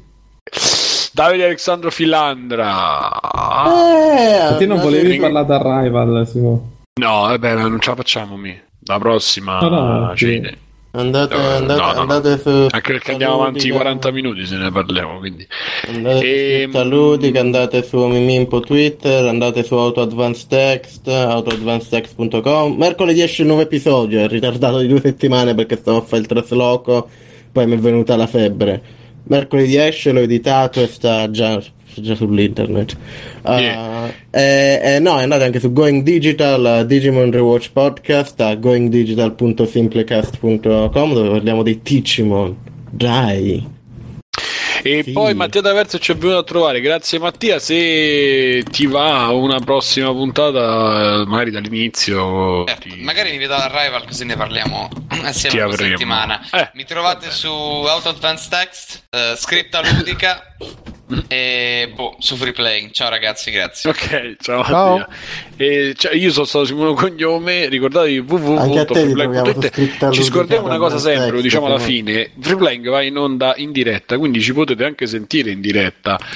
Venire la domenica sera o comunque vi informate sui nostri social, scriviamo più o meno la puntata quando sarà. Comunque se non è domenica orientativamente è lunedì e venite su TeamSpeak, entrate sul sito di Freeplaying, c'è TeamSpeak Live, voi cliccate, installate TeamSpeak, cliccate, ci ascoltate. E grazie a Donny Yen e a Backsoft perché ci curano la diretta, grazie, ciao, ciao, ciao, ciao, ciao. ciao.